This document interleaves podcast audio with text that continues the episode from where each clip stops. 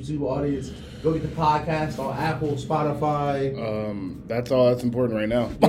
Um, Right. uh, I'm trying to see if I can get it on Tidal somehow. I have to look more into that. But other than that, right now it's just Apple Podcast, Apple Podcast, and uh, yeah, and Anchor, um, An anchor. and Anchor. If anybody uses that, uh, I probably shouldn't have said that, but.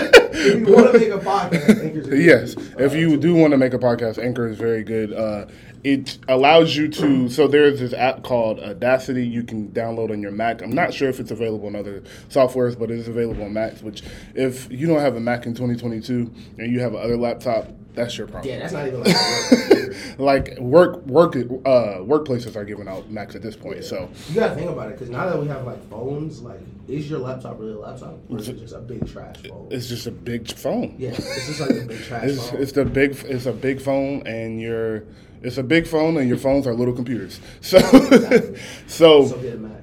Great show. Uh That was not a paid. no, not at all. We were just actually the anchor thing is paid.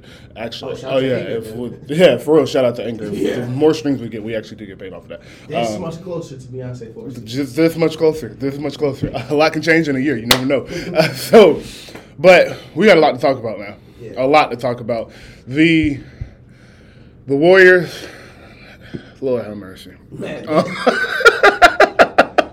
yeah, I that I'm telling you, these last couple days for Warriors have been so interesting. And Very, Twitter very. so funny. Yeah, the Twitter has made Twitter has been great these last couple days. Every big moment, Twitter comes through and lets me know like you still got it in you. You still y'all suck most days, but you still got it in you when it the, needs the to. Jordan Poole days are so funny because man, God, I wish something really crazy would happen in the league because man, I love to see the reaction. Yeah, the uh, so we started every show with an hour and a half NFL segment uh, for the past three weeks. So we'll go. Uh, we'll Going we'll just defensive fronts. yeah. We'll- yeah, we're nerds, but we will start with this Warriors mess because this is fun. Yeah. So first, Draymond Green, you are a maniac. no, no. Listen, as an as some okay. As listen, as men, we all go hoop, right? Yeah, of course. And in those times, you- eventually, you're gonna be in certain altercations. Yes. Draymond Green got to be one of the craziest people on earth, bro. Because like, y'all wouldn't even really argue. Like, y'all wouldn't even really argue. In, in his press conference, I was Draymond's a very shrewd operator. He did point out there was no audio. Mm. Yes. And Jordan Poole, listen, when we talk about Jordan Poole a second, Jordan Poole don't look like he has the calmest of mouth with people. No, Like, absolutely We don't know what he said, but like, yo, you don't gotta hit him like that. Yeah.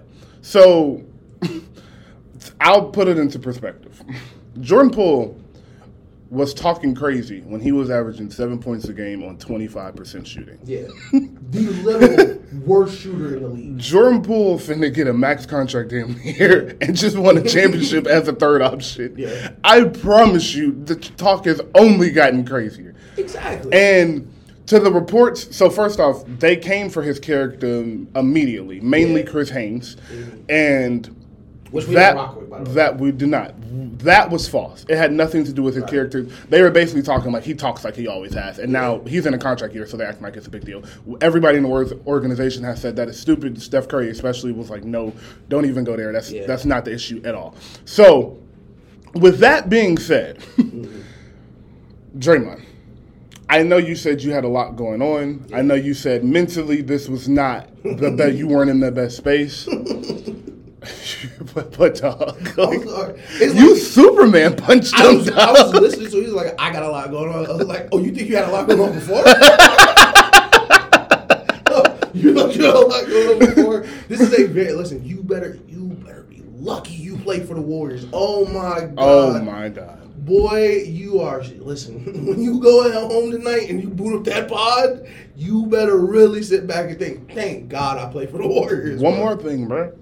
What I thought about on the way here, because you know I've been thinking about this all week. Yeah. Uh, so on the way here, I was like, damn, they lucky they won that championship. Because you remember in the finals he got benched. Bruh. They lose that championship in game six, he don't show up. They come back win game seven or something, and it's like, damn, like, a- and then he do that. My, my It's like, do we even need bro here at this point? Like, Listen, I I was a big proponent of benching Draymond in that game. Yes, like, you I were, was you super were. huge on it. I'm glad he did it. It worked out how I thought it would.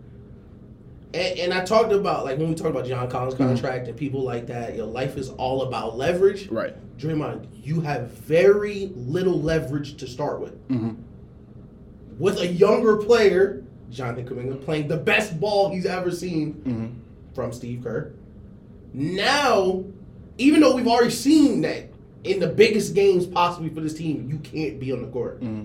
You punch the third best player, and then you're gonna ask for a max. Like I'm saying, you re- be happy you play for the Warriors, because a lot of teams that will drop you off in Charlotte Yeah. and let you get that max there Yeah. which may still happen. Listen, which may still happen. And listen, I also say this: you better be lucky you go, you punch Jordan Poole. Mm-hmm. People were making the if you punch Steph jokes. No, the reason I say that is because let's be honest, I'm pretty sure this is not the first time somebody punched Jordan Poole, Or at for least to. Yeah, for something he said on the basketball Yeah. court. Like, come on, like, like look at Jordan Poole, mm. bro. Like, look at the way he talked to people. I'm sure, and you know, you saw pictures of him afterwards mm. shooting around, like, And- not caring. Like, yeah, I'm, I'm sure this is the first time Jordan Poole got punched for something someone And- said. Also, that's something important about Jordan Poole is the way he plays.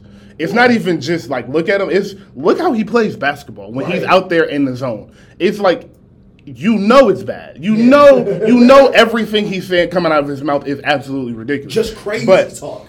crazy. But I want to go back to the first day we found this out, and then like gradually get our thoughts on uh, when it unfolded. So when it first came out, I was like, "Oh, this shouldn't have come out," but yeah. oh well, Right. it's Draymond.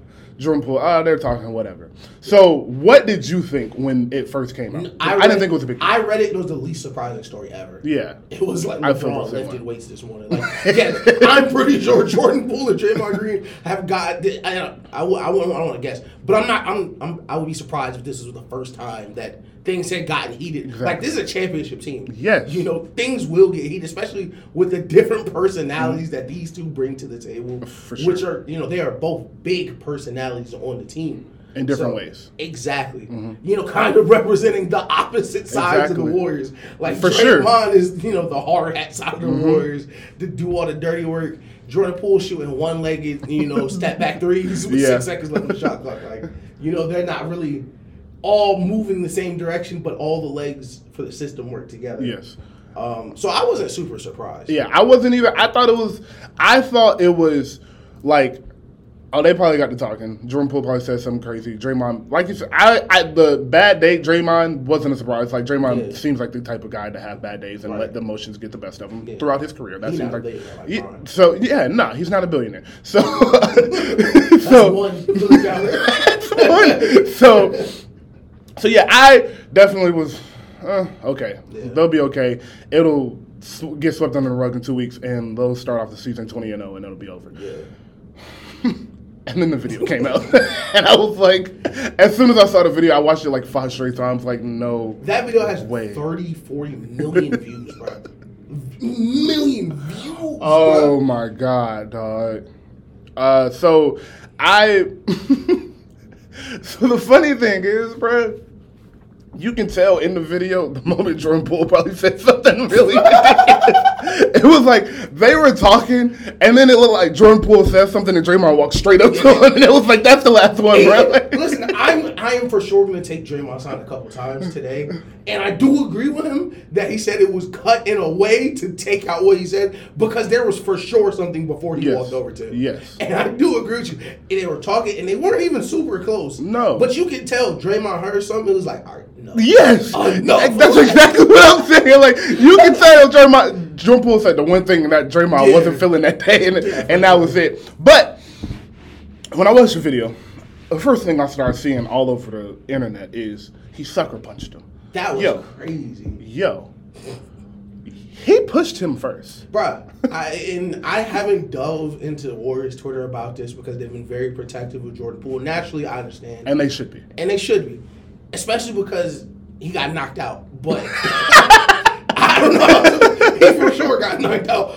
But like, people on Twitter like, what would happen if this was a regular workplace? Well, in a regular workplace, if you get up and push somebody and they punch you, y'all both would get fired. Exactly. Because you can't push people, bro. Well, listen, as men, and I don't know if everybody's taught this, but when I was taught uh, younger, is you can't control someone else's reaction. Thank you, you. can't provoke someone and then be like, "Whoa, why'd you do that?" Like Exactly. you have no clue what they're gonna do. So if you're gonna push someone, I would then be prepared Mm-hmm. to at least protect myself. I wouldn't, you know, I'm not gonna. You don't have to throw the punch. Yeah. You know, this isn't the street. These are not street rules. These are literal, literally human being rules. Yeah. Like if someone walked in here and pushed Daniel right now, they should be prepared to defend themselves. Yes. No matter where you are. So you know, I think everyone needs to keep their hands to themselves. Yes, I think that's the moral of the story. here. Exactly. Just keep your hands to yourself. Right. Uh, simple as that. Just keep your hands to And, yourself. I, and listen, if Jordan Poole pushed like Donte DiVincenzo and DiVincenzo punches him, Maybe.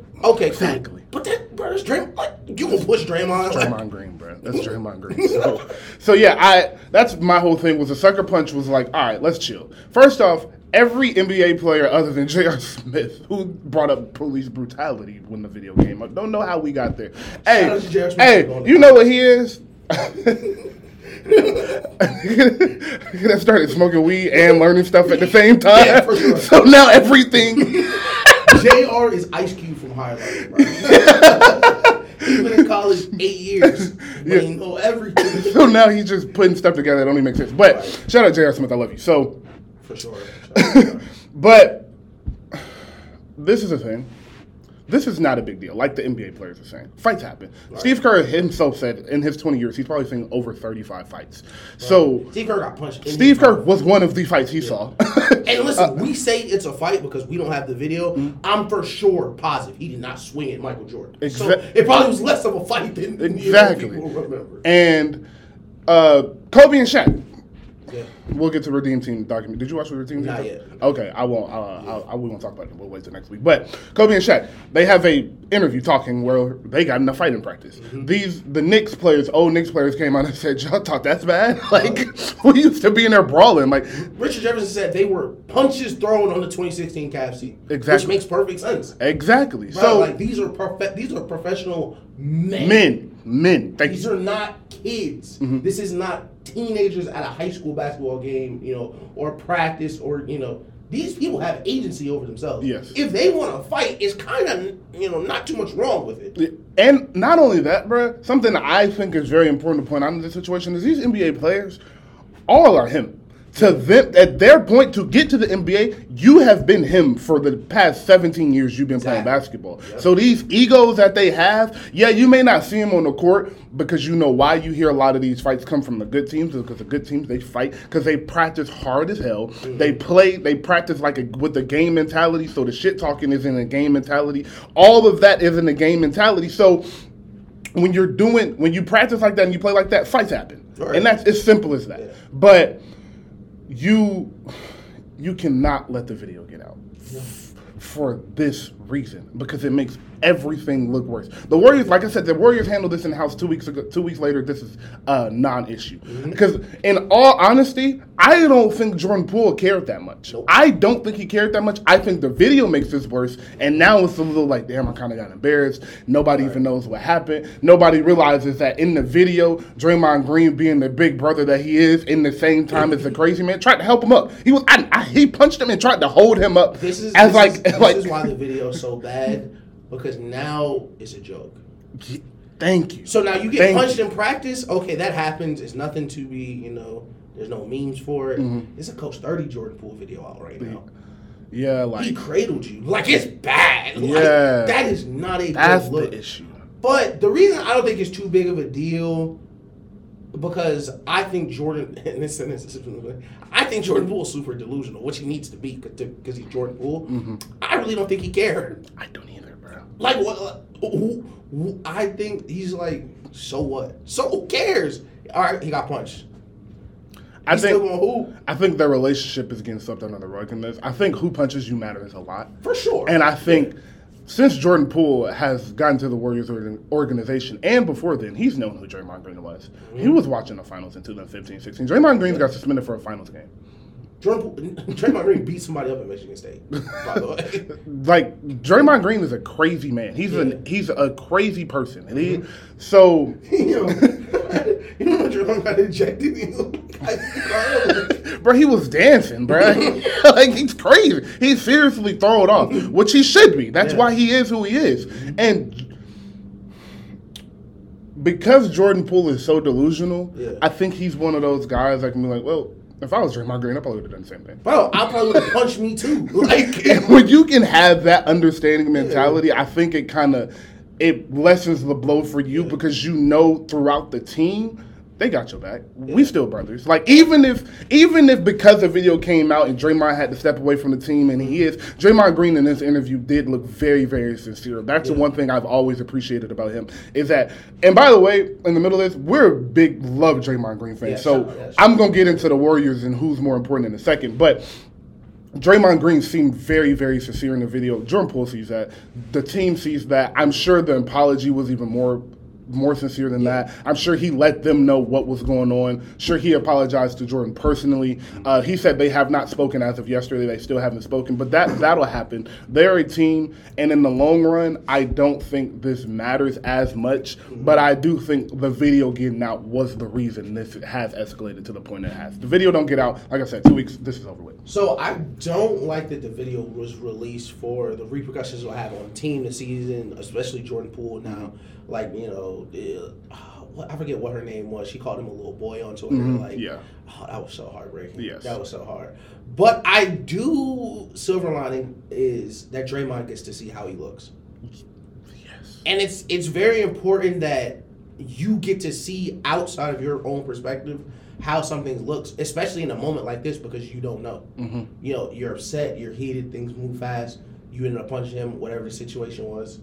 Um, you don't know how it looked because you were the one doing it. Yeah. So him being able to look at first how you know how much bigger he is than Jordan Poole, Mm-hmm. of course, and how much you know strength was behind that punch, where Yes. that punch was located. Like you left your like you left your feet to, to make that punch Yeah. um, him being able to see that and get that extra perspective, I, I, you could hear it when he was talking about it. He did mention it, and um, I thought everything he said was sincere. I Him too. stepping away from the team is, I think, fine. I don't think he'll be suspended or anything like that. I don't think he'll miss a game for this. Yeah, I don't think I don't think Jordan Poole wants him off the team or No.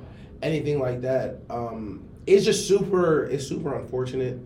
Uh, people reporting that the video came out for like 10k, which is crazy. Yeah. Which- I heard the most I saw was 100.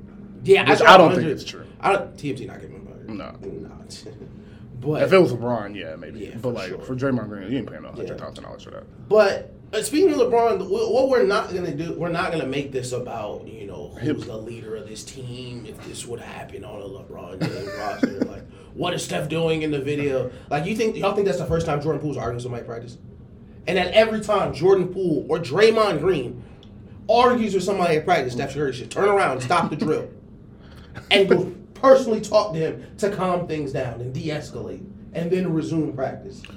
So, to that point, when the video came out, a lot of the Warriors players that was their first time seeing that. A lot of them did not see that. I think Steph was one of those players that mm-hmm. never saw it. The thing was, they were if you could tell by the way they were lined up, they were scrimmaging. They had stopped the scrimmage because they were getting coached on something. Right. So everybody's back was turned. I don't. I'm from the looks of it. It doesn't look like Jordan Poole was in at the moment, Yeah, and no. Draymond Green was, and they were talking sideline to player in the game, and everybody's back was turned other than the few people on the sideline, Mm-hmm. Right. which is why when you saw the punch happen, nobody even really turned around. It was a couple coaches that came over there, Yeah. and eventually, as the video like right when the second come off, you started to notice more players getting over there. But a lot of players didn't see what happened. Yeah. Steph was, I believe, was one of those players. Also, in that case, to your point, dog. Draymond and Steph have been teammates for ten years, dog. Like, Yeah. like Steph is not Draymond Green's babysitter, No. which is why in Steph's interview he looked so mad because he was like, "Bro, I'm I'm tired of having to do this, Yeah. dog. Like, I am tired of having to answer for you. I have, I have, in the most respectful way possible, I have made you who you are. Without me, you are not the player you are. Are you a good NBA player? Because of your mentality, I'm willing to say yes, Draymond Green is still a really good NBA For player. sure. But to the extent that you get respected now, a lot of that has to Yeah, do no, with you're me. Not, you're not making that haul. Exactly. Well- a lot of that has to do with me, and I got to answer for you every season on you doing something stupid, bruh. And this is, in my opinion, this is the last one for Draymond. Like Yeah. Draymond, this is it. He get crazy in the playoffs, he's out of there. All right, listen. This this is this is why I said you know life is about leverage. And to piggyback your point, what was what's going through Steph's mind is, and I want to and, and listen. I'm glad we got the pod up because I want to look into the camera. You are very lucky, Steph Curry, a Christian man, Yeah, and Steph Curry's forgiving yeah, because it's not the first time he's had to like like we just said. Y'all are grown men. yeah, And Steph Curry's being brought to the stand to explain why what what he's going to do as a leader to fix a team that you just broke. yes. Like like and, and also while you're trying to defend the championship. Why are you trying to defend the championship? Like And- who, when's the last team to repeat? Uh, there. Um, 15, six- well no, 17, 18? yes, yes, yes. That's true. Yeah. Eighty years. The two years they went back to back. And and before that it was like what? Before that, it was the Heat. the Heat. Mm-hmm. Yeah, like you're trying to repeat as champions. Something extremely hard. Extremely, extremely hard. coming off a series where the crowd took you out the series. Steph Curry had to do something which Steph Curry does not do. Where I got to come out in Boston in the first quarter and talk trash to fans for you. but you're the tough guy on the team. That's something Steph has to do. But now, listen, you're the they, they listen. Draymond is the heart and soul of the Warriors. They call Draymond the leader of the team. Now Steph Curry has to fix what you broke leading the team. It- it's very frustrating, and you're putting you're putting the Warriors in a real awkward position Yeah. because it already cost 170 million for you to be on this team this year between the luxury tax and your contract. That's a lot of money. That is a max contract for somebody. That's what ownership is giving you to not be a top three or four, you know, player on the team. Right. Respectfully, spade to spade, you were benched for a reason. Yeah. And I, I don't like Draymond. I do not want you to push your luck in a league that does not value you correctly already. Right. I.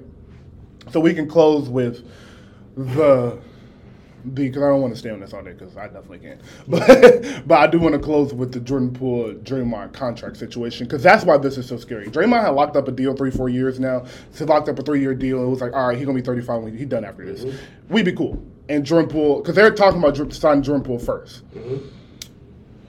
So this is my thing with the Warriors. this is a very, very tricky situation. If, if Draymond wants a certain number, Draymond came. Draymond came out in an interview uh, with Sirius. I can't remember with who, but he said he doesn't want to be the reason. Like he's not going to be the reason this is broken up. But I do have a family to feed, and I think something that gets lost when people have a lot of money is yeah, your life is easy. You got a bunch of money, but once you start making that money, you start living a lifestyle of a person that makes that type of money, Right. which means you have to continue to bring in that money to uphold said Your lifestyle. Your bills bigger, your bills bigger. Exactly. So that was hard. That's definitely going to be the uh, name of the uh, episode for sure. That was hard. That was hard. So, but to Draymond Green point, he was like, "I live a certain life. I and I have kids. I have a family that I want to take care of in a certain way. So I do have to make a certain amount. Yeah. I think Draymond will come with a number, and he cannot go lower than that. I, in all honesty, think everybody gets signed. We work out four years. Warriors stay together. Probably win two or three more championships. Right. Uh, I'll say two, not three. But if, if Jordan Poole is like, Jordan Poole really start pulling the leg, like, nah, I want a little bit more. I don't know if they choose you, Draymond. And I know that's hard because I know you can bring in, y'all have not won without me. Mm-hmm. Y'all lost in 2016 because I was not on the court. Yep. But 2016 was a long time ago, and Steph Curry is a lot better. And as you said, we got a seven foot two monster. We got a six nine athletic freak in Jonathan Kuminga, and we got another shooter in Moses Moody, another three and D player that's going to come right after Klay Thompson. He's going to be another Klay Thompson, just not be able to shoot a little bit better. So when you look at that, but to Moses Moody point, he'll be a little bit better uh, as far as one handling. ball handling Yeah. things of that nature, being able to create your own shot. He'll be a little bit better than Klay is at that. Right. So we got a roster to win without you. And 30 don't look like he's slowing down. And Jordan Poole only looked like he coming for 30. So, So- so, when we started this, I, I wanted to make sure that I talked about the leverage, right? Mm-hmm. Because this is where the situation can really go left.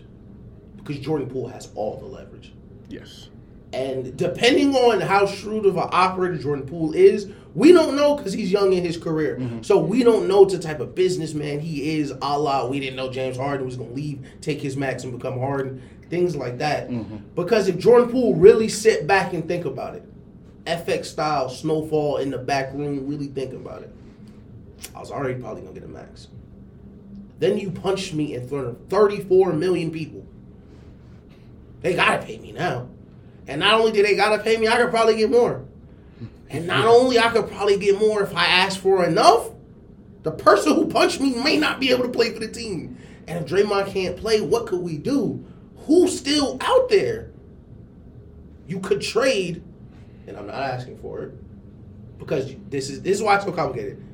If you know you're not going to keep Draymond, that means you need to move Draymond because of course you don't want to let him leave for nothing. Mm-hmm. KD kind of still don't want to play on his team.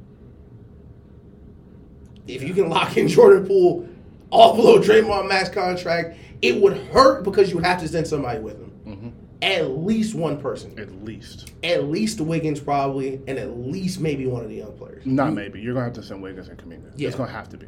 Ho- hopefully not coming in. It's gonna have to be. There's no way you get Kevin Durant without getting Wiggins and Kuminga. but like Jordan Poole has so much leverage to change the face of what's going to move mm-hmm. forward in the NBA. I think there's very few players that have as much leverage as Jordan Poole will have moving into his contract negotiations. Simply because that video came out. Literally. Simply because that video and, came out. and that's why, and and shoot, that's why we're gonna wrap it up like this. I don't think he's too mad he got punched. I don't think he's too mad that I got punched, but that's also why you saw the anger in Steve Kerr's face. Yeah.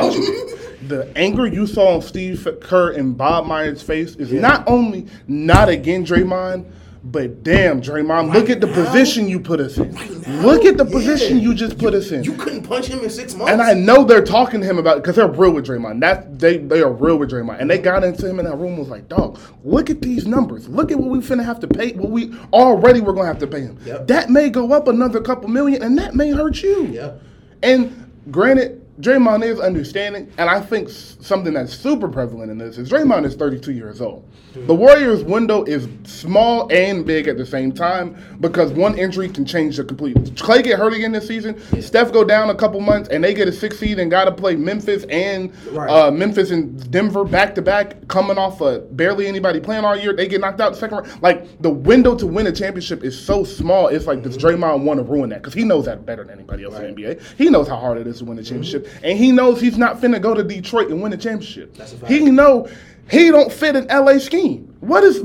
I keep seeing him going to the Lakers. What is Draymond doing going to play with LeBron James and Anthony? What is what? Do you know how bad that team would look? Dog, what are you talking about? Draymond can't play offense. Bro, that team would be crazy like in half court. Like y'all play half court basketball, like no team would score. No, bro. Like y'all would not be. the- the They wouldn't be able to score for- either. That ceiling for that team would be how many points can LeBron and AD combine for tonight through this double team? exactly, exactly. And not only that, dog, like you are loved in Golden State.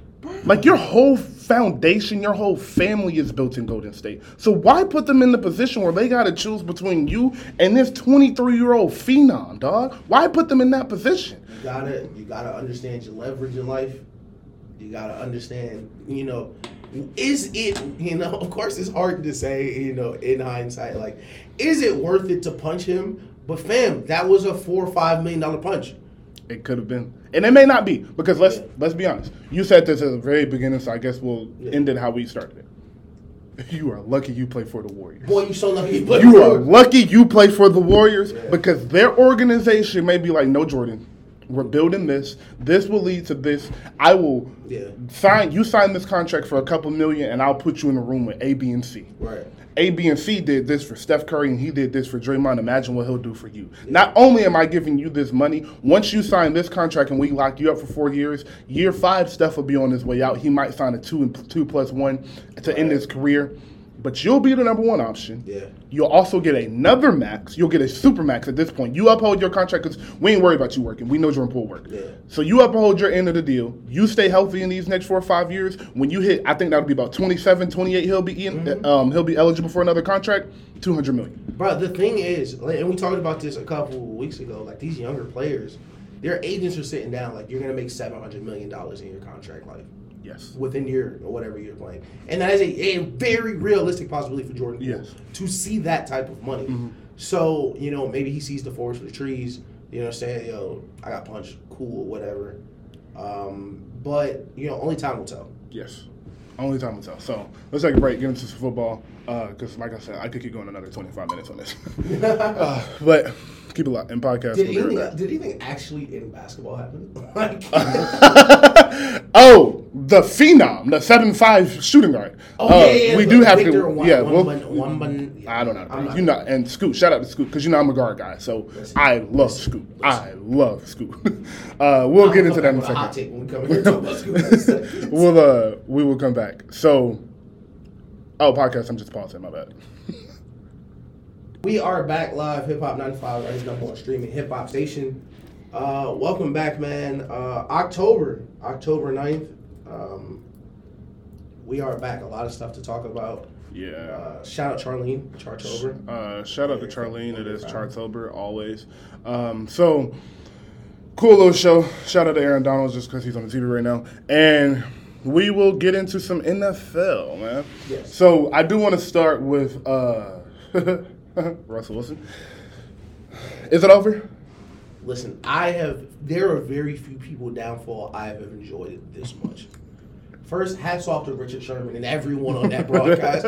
Easily one of the best broadcasts. For sure. Yo, Richard Sherman. I, I love Richard Sherman because Richard Sherman is the type of hater that I try to be.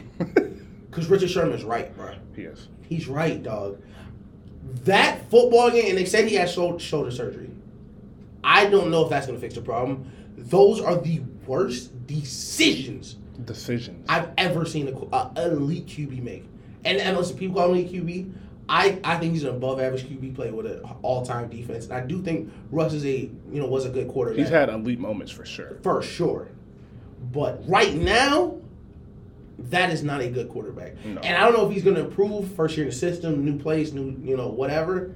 And you know that is very Like we're, I, I'm not going to try to bury him now just because it's so new. But if he plays like this for six more games, I don't think he's a starter in the NFL. Let alone a star QB making 250 million. Mm. Yeah. The first pick, the arm punt. I don't. I thought he had a concussion. I really did. I really thought he had a concussion because I don't even know what he was looking at. Right. Dog. The second one to the to, to Gilmore, the second one to Gilmore, I couldn't believe. I, I really couldn't believe because Pitiful, if you, the, if you watch it and we need to hire editors so like we can throw the video. Yeah. I might try to do that on TikTok. At the play, it's it's uh, cover one, Mm-hmm. and at the snap, Gilmore jumps inside and underneath the route. Once you see that leverage, the play is over Over. for him. Over. If it's a lesser corner, I re, you know you're Russell Wilson. I respect it. This was a lesser corner. Cool. That's a defensive player of the year, all pro, won a Super Bowl interception guy. Yeah. And the worst part is you don't have to throw the. Why are you throwing the ball? Why are you throwing the ball, bro? What? you- even if you score a touchdown, it's the wrong throw. It's two minutes left. You need a first. And uh, listen, I keep hearing this number, and I think it's because I drafted Russ on my fantasy team to be like my QB one, QB two, because I do got Kirk Cousins. Shout out to him. Was Russ is two for eighteen on throws that go into the end zone. Two for eighteen. That's terrible. Fam, what are you shooting at? And the last one, shout out KJ Hamler. No lie, shout out KJ Hamler, because I saw what you saw. And, you know, sure, don't upstage your quarterback, right? But at the same time, fam, It's been four weeks, bro. it's been four weeks. And for KJ Hamler, this is why I respect it a little more. KJ Hamler not on a 250 million guaranteed contract, Russ. He need that catch. KJ KJ Hamler needs those moments so he can feed his family like yours, bro. Like it's bigger than football. Like Thank you, Ish. KJ Thank Hamler, you. not Davante Adams. Like, are you Miss Davante Adams in his zone? Okay, you know Davante be okay. Like you know, we get him next time.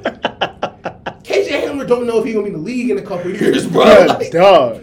and he's so wide open. So, so, and I can understand if it was a con, you know, if it was a complicated concept, you know, you know, we can roll you out. Just a, fam, it is a pick. You know, you're getting man coverage. It's a pick play to the right. Just look.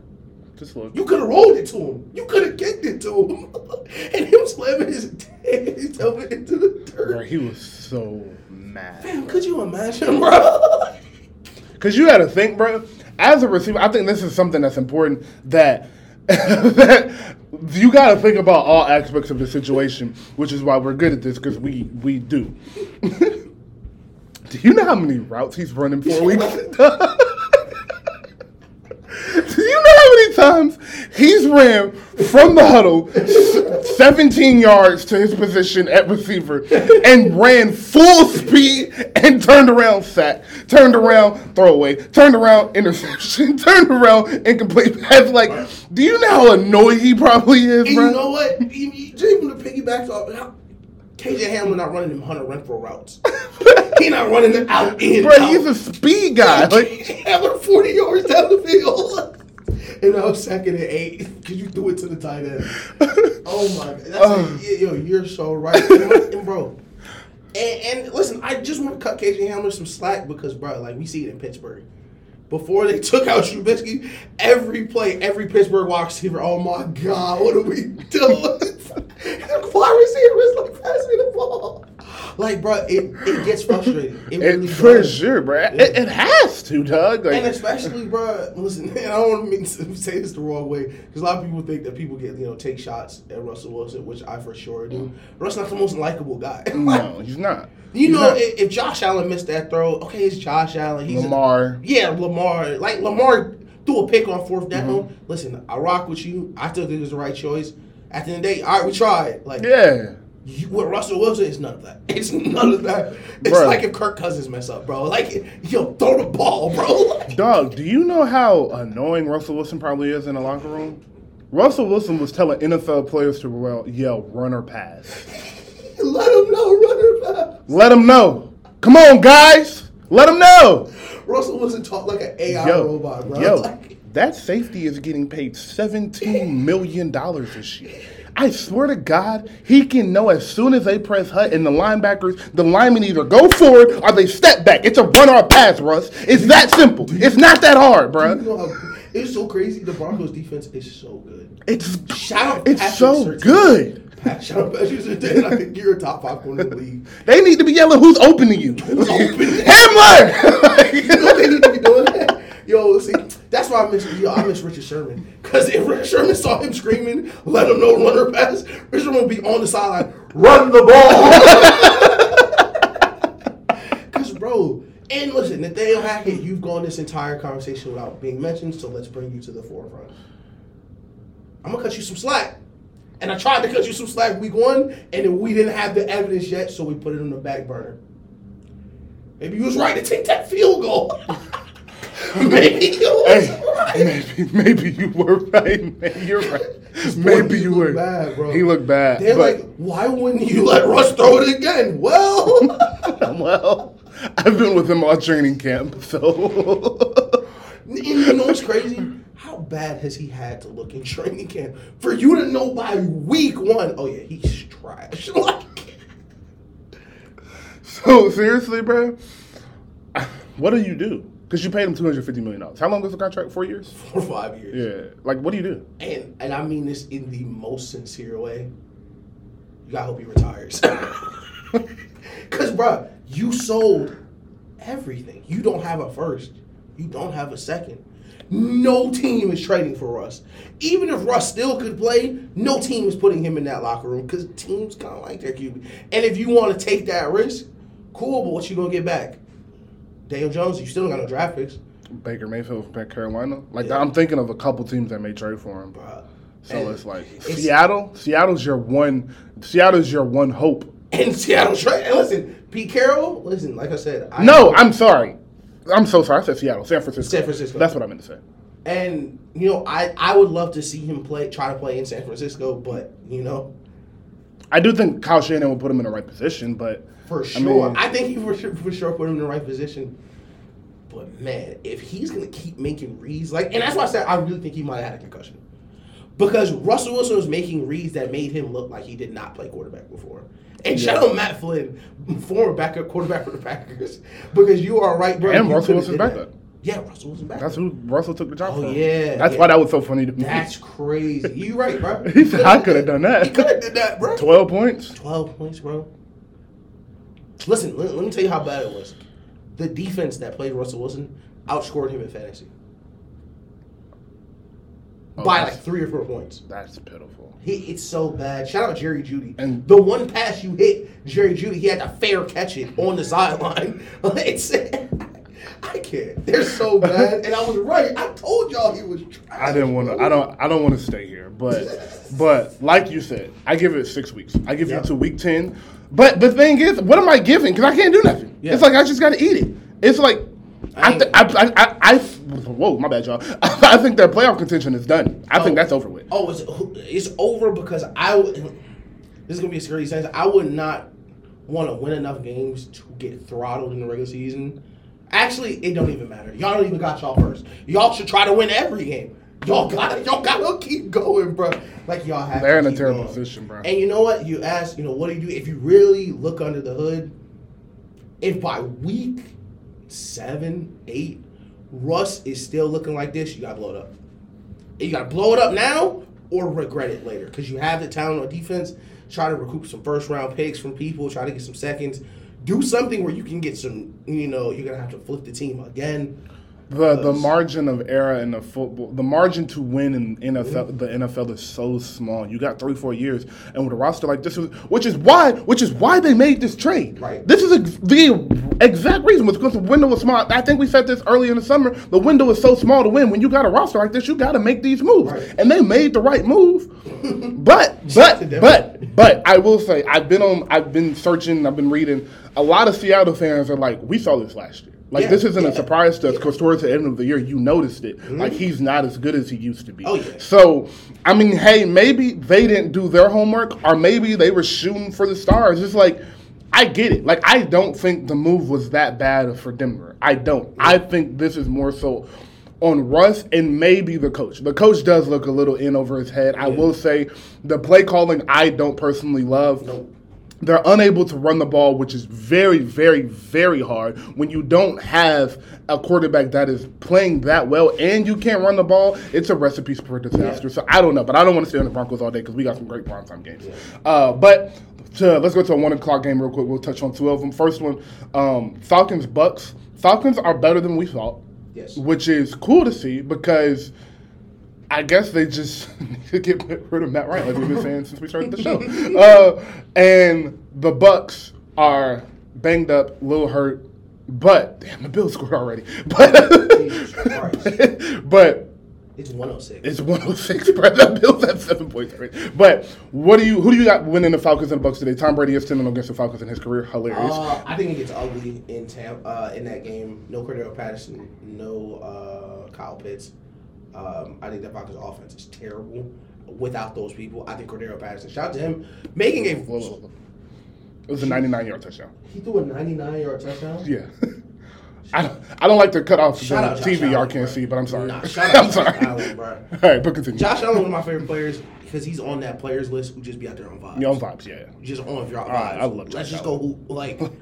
um, but the Bucks and the Falcons, I think the Falcons are a banged up team. I think Cordarrelle Patterson is quietly making a Hall of Fame case if he continues to play, you know, at this level at running back this late in his career, racking up those Pro Bowls. Uh, Kyle Pitts being out kind of doesn't change anything. He has like I don't know eight catches in the last two years. Um, but I think the Falcons defense is you know bad, but their offense is better than we thought it would be. Mm-hmm. They were able to run the ball. They have played some crap teams, but um, Marcus Mariota is bad though. That's the issue. Mariota is so Is- bad. is that he's and bad. there's and this is why it's so interesting, right? Because Marcus Mariota is so bad but their O line is so bad they can't get a stationary quarterback. Yeah. And that's would have been one of the funniest arguments. They're like, we can't throw the ball. Well, if you had a non-mobile QB, you couldn't throw the ball anyway. Yeah. Because y'all can't protect him. Exactly. So many holes on this Falcons team. I wish they would stop winning. In Falcons fashion, they're going to keep winning. They are. Because They're going to win seven games. Yep. They have and get a middle of the pack draft pick and Exactly. be back to square one. And they're going to pick a you know a slot receiver. You know, Yeah, this time. that's not right receiver at, at five. but, but the Falcons, from what I've seen, is Nick Chubb. Uh, shout out to you. But that's my last time. Sorry, y'all. But from what I've seen with the Falcons, like I said, the Broncos can't do. Falcons, they're running the ball. Yep. And I don't know how much Cardell. Last week, Cardell, I think he was out or he came out halfway through the game. Yeah, and their backup running back, who I don't even really know who he is, their backup running back kind of carried the load and won the game last week in Seattle. Uh, if you have a, if you can run the ball and you have a quarterback that won't turn the ball over, which Mariota has done at the end of the games, which is reason they lost. They lost the game because of him turning the ball. It was the Saints game. They, he turned the game, yeah. game ball over late. They would be three one right now and Yeah. leading the division if it wasn't for that. So that's why I think even if they squeak into the playoffs somehow, because the NFC is bad, so you might be able to squeak into the playoffs. so wide. It's wide open, so you might be able to squeak into it with a nine nine win. And if you can get nine wins, I just don't think they can do anything serious in the playoffs just because of Mar- Marcus Mariota. You've seen who he is, Yeah. and yeah, I loved him at Oregon. By the way, I'll never I'll never forget what you did for me those years. Um, I you know Oregon was the uniforms. That was Yeah, Marcus. Mariota was super cool. He was fine. He was super fine. RG3. Shout out RG3 RG3. Twitter's been pretty funny. uh, so yeah, I don't think the Falcons go anywhere. As far as the Bucks, I do think they win this game today. I don't know if it's bad just because of what I just said. They can Falcons can run the ball, which means they can control the clock a little bit. But with Brady, I just think today is the day he kind of they kind of start to figure out on track. He finalized his divorce, so he's got that clear of his mind. That's Well- off of his mind. Gisele's off of his mind. That is he super funny, by the way. Hey, I mean, look, bro. You've been in Boston for 20 years. You've been married to the same woman for 20 years. You got some kids that you don't even really, you love them, but you don't like them.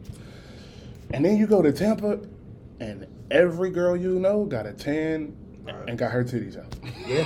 like, Listen, my thing is, bro. it's like, yo, My mom- what do you want me to do? So Tom Brady and Gisele Bundchen getting a divorce order was on like my mom's like regular news. and My parents was watching. That's funny. And they were like, "Well, what do you think of that?" And I was like, "That's the price of greatness." Like, plain and simple, bro. Like, you know, the the wives of these professional athletes talk about the you know the large commitment it takes to be an athlete, especially one at Tom Brady's level for mm-hmm. however many years. And it's t- and, and it's the duality of life, the drive that made Tom Brady go from a you know six round draft pick, third string on the roster, to the best quarterback ever. Is I'm certainly sure the drive that made him unretire. And Adam Schefter. Yeah, and Adam. and you know, you have to live with your decisions. And so, to your point about professional athlete being a wife of a for being the wife of a professional ath- athlete or the husband of a professional athlete, you come second, Yeah. and that's hard for a lot of people to digest. Mm-hmm. And not only do you come second, but like you know you come second. Yeah. That's the hurt that you have to deal with for mm-hmm. 20 years. And that's, I think, Gisele's point is like, yo, I've been doing this forever. Like, at what point do you say I'm more important than this? And um, of course, as we always like to have contacts here, Gis- Gisele is not from Georgia. Missouri. yeah. We're somewhere somewhere that like a pre understands football. Gisele is from a country where football is soccer. Mm-hmm. Like she had to learn to love the NFL as a part of Tom Brady. She does not understand how important it is that okay, you're the best quarterback, you're the best player ever in this league. Okay, that's cool. Right. Where she's from, that does not matter. No, it does not matter. And not only does it not matter, she's a Gisele. So if you don't know and you only watch sports and your head isn't about it, Gisele is a $350 million model. She's like that. Yeah, she has her own money. She has her own bread. Yeah. If her and Tom Brady split up and she don't get a dime from Tom Brady, Yeah. She's living She like definitely a has more bread than Tom Brady And for she, a long time. she, might, might still, still, she might still, She might still She- got Tom, Brady might get paid off this divorce. Yeah. She living like that. So, yo, like, it's just some people at some point, at some point, you reach your breaking point, Yeah. And I don't care how much you love somebody, how many kids you got, some plenty. Like you're gonna reach a breaking point. And at that stage with that, because you're talking, you're not talking about with two people that are making seventy five and eighty thousand dollars a year. You're Yeah. talking about with people that are making hundreds of million dollars a year, bro. Like I don't, I don't have to put up with this. I'm Gisele. Yeah, dog. she doesn't have to deal with that. I don't have to deal with this. I can go find a man to give me what I want. I want it to be you, but Yeah. I can only wait for so long. And I think Tom is like, yeah, but I'm I'm I'm reaching for something. I'm trying to get something. Um, And, and my me and my parents really talked about it, and I was trying to like get her to understand. Okay, if Tom Brady retires and Jimmy Garoppolo wins the Super Bowl, it might ruin his life. Like real talk. Like there are people who like winning, right? And there are people who hate losing more than they want to win. Like if you win, all right, cool. As long as we don't lose.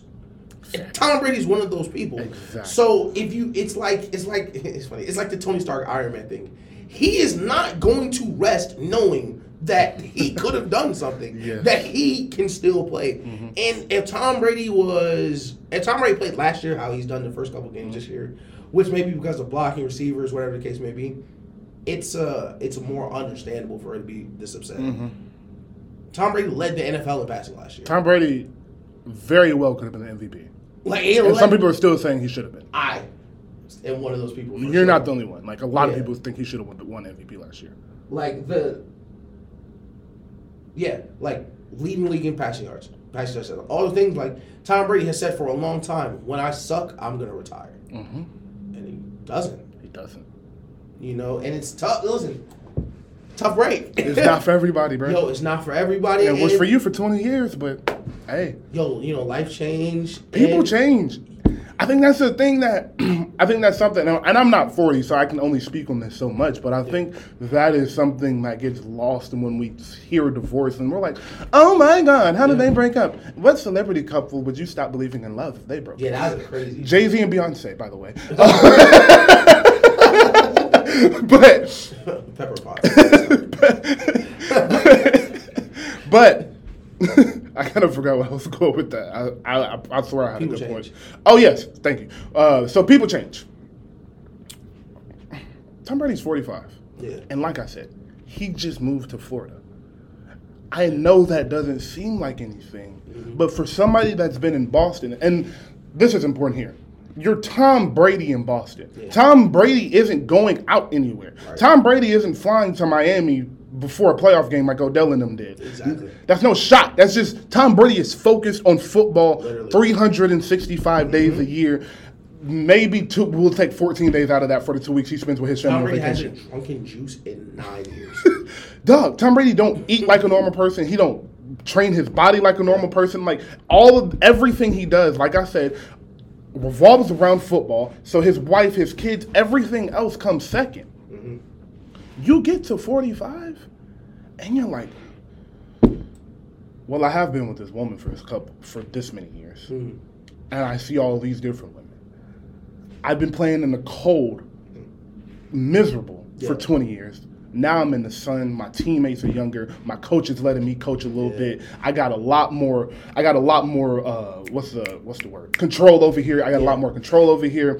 The receivers are better than they have been in seven years in New England. We have a roster that can win for the next five or six years. I love the sport more than I love anything in my life. Yes, more than I love my wife. Yes, more than I love my kids. This is how much I love this sport. I dedicated my life to this sport. He loves this sport so much. He already has a deal lined up to commentate on the sport for the next ten years. Yeah. That's not a normal obsession. He's crazy. That- and people can't grasp that. So not only has he involved in his in his maybe his wants, that is spec, pure speculation. At 45, at 45 years old, I'm thinking you see a couple younger women and you're Tom Brady. Let's not forget you're not some just rich guy. You're Tom Brady coming down Yeah. who's been locked up in a cage for these years. So now you got all these young hot women and and you t- you in Tampa, so you can get to Miami quick. Yeah, yeah, you was can living in get, Boston, bro. He was living in Boston. Bro, you can get anywhere you want. So a lot of things change for Tom, and I think a lot of that is lost in like, well, you're in love, and like, love don't fix everything.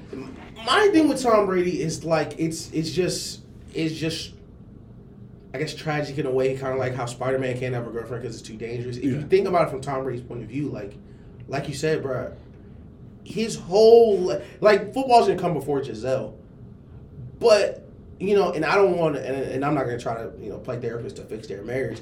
But if Tom was my friend, I would tell him that she is right. Football doesn't come before her, but it also comes before me.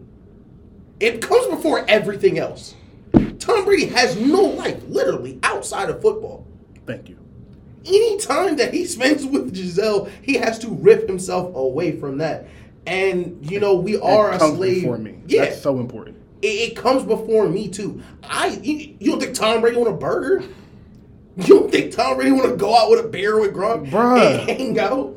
He can't. He can't. And that's that's can't. what people don't understand. You finish. Yeah. You can finish your point. Though. You No, no, that was it. Okay. That it. Like it comes before me too. This isn't just like you know football comes first and then everything. Like football comes first and then you know this second. It's football comes first and then football second too, and then football's kind of third, and then after that, if you're fourth, you're above me on that list.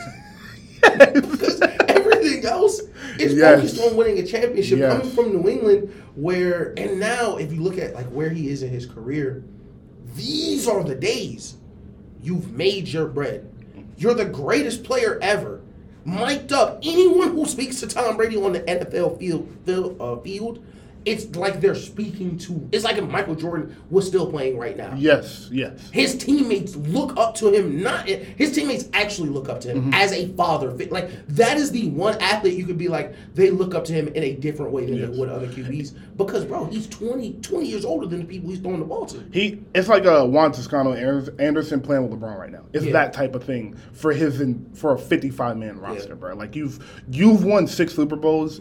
You won three Super Bowls before I was 10 years old, Dog. and I'm playing with you. Like that's ridiculous. So Bro, and in New England, bro, I'm playing in the cold. My coach hate me. The wide receivers trash. Our defense is cool, but some years it's trash. We give up, you know, whatever to backup quarterbacks. I touched down in Tampa. I've had more. There's still there's still more Pro Bowlers on this team than I played with in 15 years in New England. They love playing for me. Everyone's coming down here to play. I brought Leonard Fournette. He's our run game. You know, Julio's here. How happy? You know, how fun is it for Tom Brady to throw the ball to Julio? hey, and you don't know what Odell been talking to him about. You don't know if he been speaking to Odell, dog. And oh, the defense. Oh, the defense carrying us right now. Maybe the front best. Maybe still the front best front seven in the league. You know, W- right now for him to walk away wouldn't be possible. No. Cause and and it didn't make sense when he retired. Because kind of could have won the Super Bowl. Like this close. you were, ve- you are, you are not zero blitzing Matthew Stafford away from when being in the Super Bowl. Yes. Or you're zero blitzing and bracketing Cooper Kupp, and then you would be in the bowl. But you know, for him to, you know, you just gotta live with your choices. Yeah. And we're all presenting our choices, and we're all given options. We, you know, it, at, at the end of the day, bro, it's only 24 hours in a day, Exactly. And you only get to play this game for so long. Exactly. And you know, you're never told when it is. Um, it's kind of told to you. Mhm. And for Tom Brady, he's looking at it like, bro, we talk about it all the time. It's seven billion people on Earth. It's like ten good quarterbacks. And he's one of them. Yeah, and I'm like, So yeah, that's how Tom Brady's feel. I did want to. I'm glad we talked about Yeah. that because we we've been missing that for a couple months, but for a couple weeks, I mean. yeah, we But- was waiting on him to get Yeah, divorced for real. exactly. Um, prayers up to somebody on the uh, New England or the Lions. They brought out the ambulance on the field, which is terrible. Not the stretcher, the ambulance is on the field. So Jesus that's Christ. really bad. That means he's being taken straight to the hospital. Um, both sidelines were completely on the field a couple minutes ago when you were talking, so I didn't want to say nothing, interrupt you. But Oh, prayers, I don't know who it was, so Yeah, prayers up prayers to up. somebody on there. sad. Yeah, that's terrible. But f- football's been real violent, like in college and NFL. Like, there's been Yeah. a lot of bad injuries. NFL did adopt a new concussion policy that is in effect today. Um, Basi- football's violence. Basically, if you look like you had a concussion, you can't play no more. Yeah. Basically, like when uh, the other week, no, it was Thursday actually. Uh, one of the running backs got up and started stumbling. That's you. You're done. Oh, he's. Oh, I know exactly what you're talking about, and he was done. yeah. He was first. You're done. You wobble, you get up, and you don't got no balance. You're done for the day. Yeah. And it's, it's exactly how it should be. Hines. Yes, that's That's that's, uh, and that's how it should be. And in my opinion, I I, I get it. We love football and we Yeah. love the violence, but like, like. It, I don't want to get into it, but it's important because I was about to say something ridiculous about what they be doing after retire. but, but Steelers, uh, Steelers, Bills. I mainly want to touch on this game. I'm sure we both picked the Bills, but I do want to touch on the the quarterback change that did happen. How do you feel about it? You think it came because we talked about uh, we knew it was coming at some point because you just you're not going to keep playing with Mitch Trubisky. I, for one, don't know why they didn't go sign Cam, and this is not a bandwagon thing. This has everything to do with who they drafted. If you're going to draft that type of quarterback, I don't get why you don't go get a guy, even if you only want Cam to play eight weeks. I don't have a problem with that. That's nothing to do with the fan in me. It's just like A bridge. it's a better bridge than Mitch Trubisky. At least Cam like can give like, yo, I got to the Super Bowl. I've been All Pro. I've been this. I was the best player in college ever. Like I'm, you know who Cam Newton Yeah. brings. I get he's a lot. He's a lot to bring in, and Cam Newton is a spectacle in himself. So a lot of attention, unwanted attention, does get brought in. But if anybody was built to handle that, it's Mike Tomlin, and Exactly. that's that's the only thing I don't get why they did that. But whatever, that's not important. I, I will agree with you. I'm I've been very critical of Mike Tomlin scheme wise, but there's one thing that I can't Cam would have fit there because it is Mike Tomlin. Exactly. And I do agree with you. You need a better bridge, Mm-hmm. and Cam is a better bridge to your point because you believe in Cam more than Mitchell Trubisky. Period. Simple as that, bro. Like you're gonna believe in Cam, and your receivers are gonna believe in Cam. Your defense is gonna believe in Cam more. Like and, and that's what's is. important because you did not want to put in the backup. Mm-hmm. You literally had to put him in before you wanted to, because he's so bad. and the the receivers just don't believe in him. Yeah. Nobody believes him, and it's obvious. And it's and that would have that would have changed because you would have went into the offseason. You signed Cam in uh, March, April, whatever it is, and you go into it knowing you're gonna get one of these couple quarterbacks, and it's like, all right, we're gonna have him. We're gonna get Cam to bring in him. You know, Cam ha- holds all the workouts in Atlanta, so we'll get him to ha- hold the private workouts, the little mini camps. He'll Yeah. come into camp as a starting quarterback, and he will be the bridge. He'll like you're not telling Cam, hey, you're finna come here and play for four years. Like you know that. So you, you're gonna be our bridge. We'll sign you for a one plus two or whatever, two plus one, and you'll be the bridge to Kenny Pickett, which he kind of plays similar to Cam with the running. He doesn't have the best of arm right now, but that would be the guy to come in and lead you. We talked about Atlanta's offensive line problems. Pittsburgh cannot run the ball. Yes. You know who would help with that? Cam Newton. Yeah. So so You, you could improve your team literally and improve your running game. New England Patriots did it. Literally, you don't even gotta run. You literally just pretend to run. Would it and it takes one game. person away. Exactly. Takes one person away. Makes your running Um, game easier. But I did like Kenny Pickett. Mm-hmm. I do like Kenny Pickett. I think he has a good arm. I think he has the memory to succeed in the NFL where he doesn't seem too up or down. Mm-hmm. Um, That's very important. And, because of that, I did because watching the game he played, I thought he played played pretty well. Yeah. Naturally, things are gonna you know the Steelers don't have the most progressive scheme. They're Mm-hmm. not you know running everybody around like the Kansas City Chiefs or. Um, you know, whatever the case may be, but I did think he executed the offense. I think as the weeks progress and they trust him to do more, he'll become better.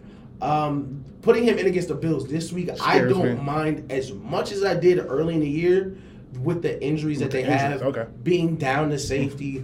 Um, you know, I don't hate it as much, but they finna get punched in the mouth today. Yeah, so this is why I have an issue with him being. I don't have an issue with you p- pulling him. Mm-hmm. So ah, here's the thing.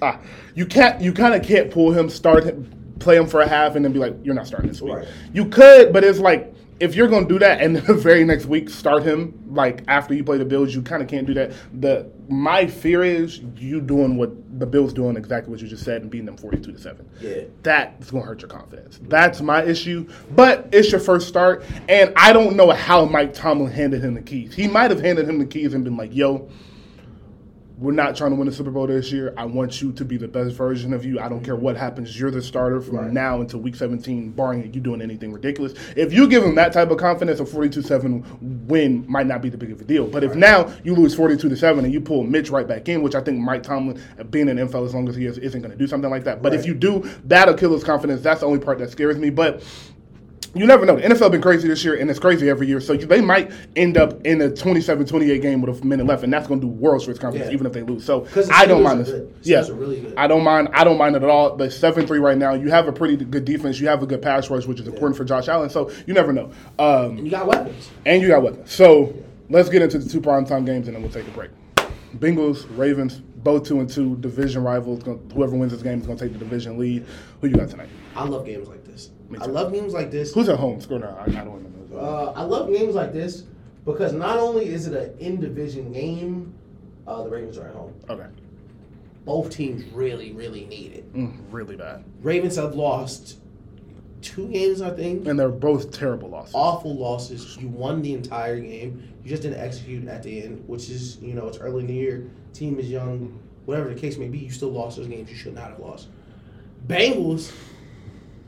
Uh, all right, we won last week. We're not on the panic switch anymore. Mm-hmm. We're back on track, but we can't fall under 500. Right. And we can't lose this division game this early in the year. Um, I think the Ravens are going to win. I think the Ravens are going to run the ball. I think the Ravens will stop the Bengals from being able to run the ball, get them in third and you know long, second and long, make Joe Burrow have to drop back and pass, make them protect Joe Burrow. Mm-hmm. Uh, most importantly, and I think, man, listen, you know, defense. The, those defensive players get paid too. You know, Yes, Marlon. Humphreys gets paid too. Yes, he does. Like Marlon Humphrey's been watching Ja'Marr Chase do that spin on him and run up the field for 80 yards for seven months. Yeah. And, and I think they're going to go into this game like, you're not going to beat us. And I think they're going to bracket Ja'Marr. I think they're going to move everything over to Ja'Marr. Mm-hmm. I think that's going to be the game plan. And I think the Ravens offense is better equipped to score on the Bengals defense. Um, with Lamar's legs, um, very Lamar's speed that he brings to the table is always a bad matchup for the Bengals because they are a bigger, heavier team that wants to fill gaps Yes. as a as opposed to you know track you down. old school linebackers. Yeah, exactly. So I, I think I'm gonna go 28-24 Ravens. Okay. I am in the same boat with you. I think the Ravens are a little. This is an interesting matchup because the one thing that the Bengals do really well is pass the ball because they have an incredible receiving core. Mm-hmm. The one place the Ravens have been weak at this year, the main place, is their secondary. Yep. But the one thing they haven't been able to do, which is very important, is run the ball. Yeah. And the Ravens have a great run defense. Mm-hmm. So are you able to bracket Ja'Marr, not let him have a big game, which I pray he does because he's on my fantasy team. but are you able to bracket, bracket Ja'Marr and contain the contain the passing game so they have to run the ball? To the Bengals' credit, they have been running the ball more every week since week uh, for the past two weeks. I'm, I'm acting Yeah. the season been going on for a while, but for the past two weeks, the reason they have won both of these games is because they started to run the ball. They got into the Super Bowl last year off Joe Burrow's Joe Burrow and Ja'Marr Chase's heroics, but what you don't realize is that you have to run the ball Yep. to be successful in this league. I don't care who you have a quarterback. You're going to have to run the ball because your offense cannot be one dimensional because defenses are just too good for that to happen. So I'm interested to see how the how the Ravens play defense because I'm not Lamar does not scare me. Like the Ravens, I just believe in certain quarterbacks have a chance to win every single week, and Lamar is one of those guys. You Right. just like I'm not really worried about their offense coming together. I'm more so worried about can they stop the Bengals, which is why I'm going towards a kind of higher scoring game. You said 28-24. I'm going 35-28. Uh, Phil goes somewhere in there, so maybe like 30, 31-28, something like that. Yeah. But I do think I'm, I agree with you. The Ravens do win this game, and I think it's because of Lamar. I think this is one of those Lamar games. I said last week would be the MVP game against Josh Allen, and it almost was until it wasn't. Josh Allen, congratulations, close. Very close close. Um, but you, like you said, another one of those games where you get out to a great lead and you can't close the game. I think that ends this week. I think the one thing Lamar I would like to see from Lamar is your emotions need to be even keeled. I he reminds me of a young Cam Newton who goes super up and super down on himself, and it's not because he's a he he doesn't know what he wants, or I mean not he doesn't know what he wants. It's not because he's lacking confidence. It's because he wants to win so bad. Yeah. And because of that, it affects your emotions in a negative way. So you come out and you're Superman.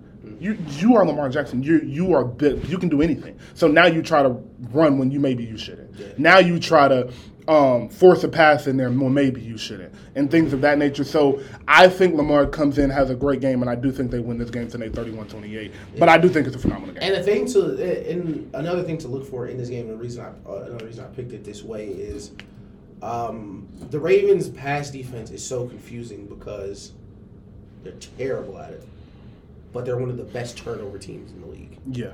So they're guessing right, Mm-hmm. but they're also giving up a ton of yards, Oh yeah. which can be such a. It's so you know, could go either way because we've seen Joe Burrow come out and you know interception, interception, interception, and that could happen in this game. But you know, versus a pass defense this bad, we could also see him, you know, Throw for 400. throw for 400 and set it absolutely on Yeah, fire. yeah. Um, very hard, very hard game to pick for sure. Yeah. Um, hard game to pick, but I'm gonna go 31-28. Uh, Ravens just because I think I think this is a year. Like I said, I think they get I think they get it back on track. I do think the Ravens still are a very good team. I just think it, it takes a moment to. It, it's hard because when you do build these leads, and I'm not gonna put all of it on Lamar because your defense should not Oh, yeah, allow this for many sure. allow as Yeah. many points as they do as fast as they do, but. Yeah, the Ravens game, the Ra- the Miami game. I'm sorry, the Miami game for sure. like Two busted coverages, like that's on your defense, bro. Like I gotta Yeah. put that on your defense. The Ravens game, I'll put 50-50 on. I mean, the Bills game, I'll put 50-50 on y'all. But Yeah, the the Bills game is the one where I will say I will give Lamar the 50-50 Mm-hmm. blame because all right, cool. We go forward on fourth, which is of course fine. You're Lamar Jackson. Yeah. If I was a court, the call, and, and I don't get, and I don't like questioning the call afterwards. I hate that, Yeah, I especially with the Ravens because they always go for it on fourth down. Shut Yes, up. bro. they always do. you have Lamar Jackson. You're going for it on fourth and one, fourth right, and two. and I'm going over for fourth and fourteen. Like it's Madden. If I got And you know, you made the right decision. You put your best players out there. You kick a field. Listen, Josh Allen took the ball to the one yard line. Mm-hmm. Stop telling me that they needed to take the field goal. They took the ball to the one. If they couldn't move the ball, okay, I agree. They, they took the ball to the one yard line with no no effort. yeah. You have the worst pass defense in the league. Of course, you went for it. Listen, I'm sorry. Nah, it's okay. It makes perfect sense why you're angry because I, I was thinking the same thing. I was like, you're playing Josh Allen, dog. Like a field goal is not finished when you do this game, dog. The only thing I need you to do, Lamar, is you cannot throw the pick. yeah, you can't throw the pick. I I died on your sword. I I'd rather you tuck it and just be like, we will figure it out. exactly. down on your sword. Exactly. You cannot throw the pick because them being on the one is a lot different from them being on the 25, Mm-hmm. of course. But them being on the one is a lot different because the Bills cannot run the ball. Exactly. You put them on the one, you might get that ball back in a couple minutes. Because what they, they QB sneaking four times, like you know, you those decisions are you know you try to make get Mark Andrews Mm-hmm. the ball, try to make it rece- you know play, and you know I think it's like what you what you're saying is like you know he he wants to he wants to win so bad, and he he he's not he's not gonna try to let anybody down. he has this bro. belief in himself. Yes. And they believe in him too, so he's gonna try to make those plays. Yeah. And you know, you, you take the good with the bad. You know, you're not gonna you're not gonna win every game. You're not gonna have every fourth down conversion. Mm-hmm. What we want to do is just limit the mistakes, and the mistake only mistake was you know giving giving the ball up. Exactly. Um, moving forward, I think they'll be fine, and I think you're right about this week. I think this will be uh, a big bounce back game. He's had su- success against the Bengals in the past. Mm-hmm. Uh, I think they get back on track, and you know, I think I think they're doing all right. Yeah, I do too. Um, so take a break because we just we just rambled. Uh, so take a break real quick, and we'll get back into the Monday night game and our top ten teams. Yeah, and the uh, oh, apparently we just been recording for the pod. Yeah, I I think I don't know how long the show's been down, but um, I haven't gotten that many texts about it. I just started getting texted about it a couple minutes ago. Yeah, I can hear. us. Okay, it's back now. Okay. Right. So maybe it was just for that second. Hey, that's lit, man. I appreciate that. That means y'all actually listen because we're like an hour and 40 Yeah. minutes into the show. man, look at hey, that's a flag. What the heck? Oh, poor Scotty Miller. You know who get that flag? Who? Chris Godwin. Chris Godwin get that flag. Um, all right, so Monday night game, and then our uh, we're gonna do top ten teams. So Monday night game, Raiders Chiefs. I'm picking Chiefs in a second. I'm never picking against Patrick Mahomes again. I'm sorry, I do it every week, and I'd be like, I'd be like, yeah, the Chiefs gonna lose this game, and then they never do because Patrick Mahomes is the best player ever. So sorry. I um, there are some games that you see where, where I, I kind of want to talk about it, but it's gonna get it's, it'll be really sad. it's gonna get really sad tonight for the Raiders. Over, over or under 35. Oh, over. It's tomorrow. It's Monday night. Monday night are the oh the Chiefs at home. Yeah, over, thirty five. They're going. They're going 42. 42 at the minimum. Travis Kelce gonna have two touchdowns. You're gonna have a great weekend with Travis Kelce. Yeah, Travis He Kelce's finna eat. crazy. The Raiders' defense is so bad. And what what what's what I feel from the Kansas City Chiefs is something I don't feel from what I hadn't felt from this team in their uh, what kind of ever since Mm-hmm. they took over. Just because Patrick Mahomes is so good, I feel urgency in this team. Yeah. I feel a lot of focus in what this team is doing, Mm-hmm. and you don't feel that from the Raiders. No. Um, I think the Chiefs are a great team. I think the Chiefs, you know, will compete for a Super Bowl. We all knew that. Right. The Raiders are not that. No. They are neither of those things. No. they will not compete for a Super Bowl. They will not. They are not a great team. Sorry about our AFC Championship from the picks. um, so the thing with the AFC Championship game and early Week One picks is you're picking a based off roster. Yeah.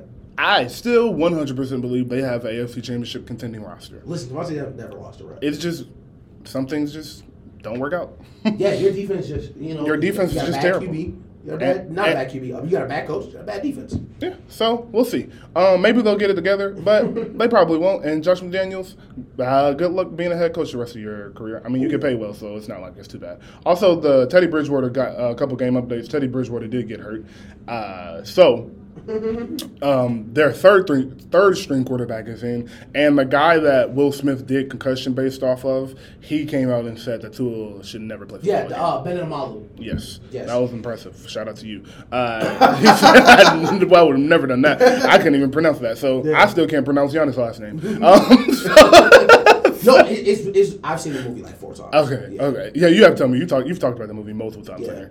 Uh, so we do have uh, our top 10 teams. Uh, doing top 10 teams every week like some people do is just I mean I get Colin got to fill a lot of airtime so like I get why he does it every week he's on for It's a- three he's on for three hours him. it's just him and he's on for three hours They got, every they day got rid of Joy Hill, the old boy just be like over texting, bro. Yeah, bro, shut up, bro. Like, Exactly. Jets, bro. Like, yo, why tell bet? Never mind. I'm not so so we'll do uh we're gonna do top 10 teams every four weeks until the end of the season uh so um i will start first with my 10th team uh, my 10th team, I have the Green Bay Packers at 3 and 1. I have the Packers there. They lost today, so that kind of changes my pick to the Vikings. I was debating on whether I had the Vikings or the Packers there um, because the Vikings did put a foot into the into the Packers week one, but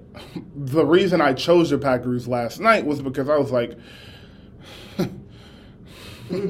face each other in the playoffs.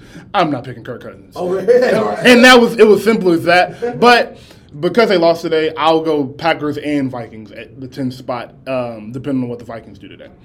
Um, who is your 10th team? My top ten list is gonna be disgusting. Oh, I figured. I know who you are. I know. I know who you are. My top list is going to be disgusting, and I'm gonna start my top ten list right now. Um, I'm gonna say the Browns.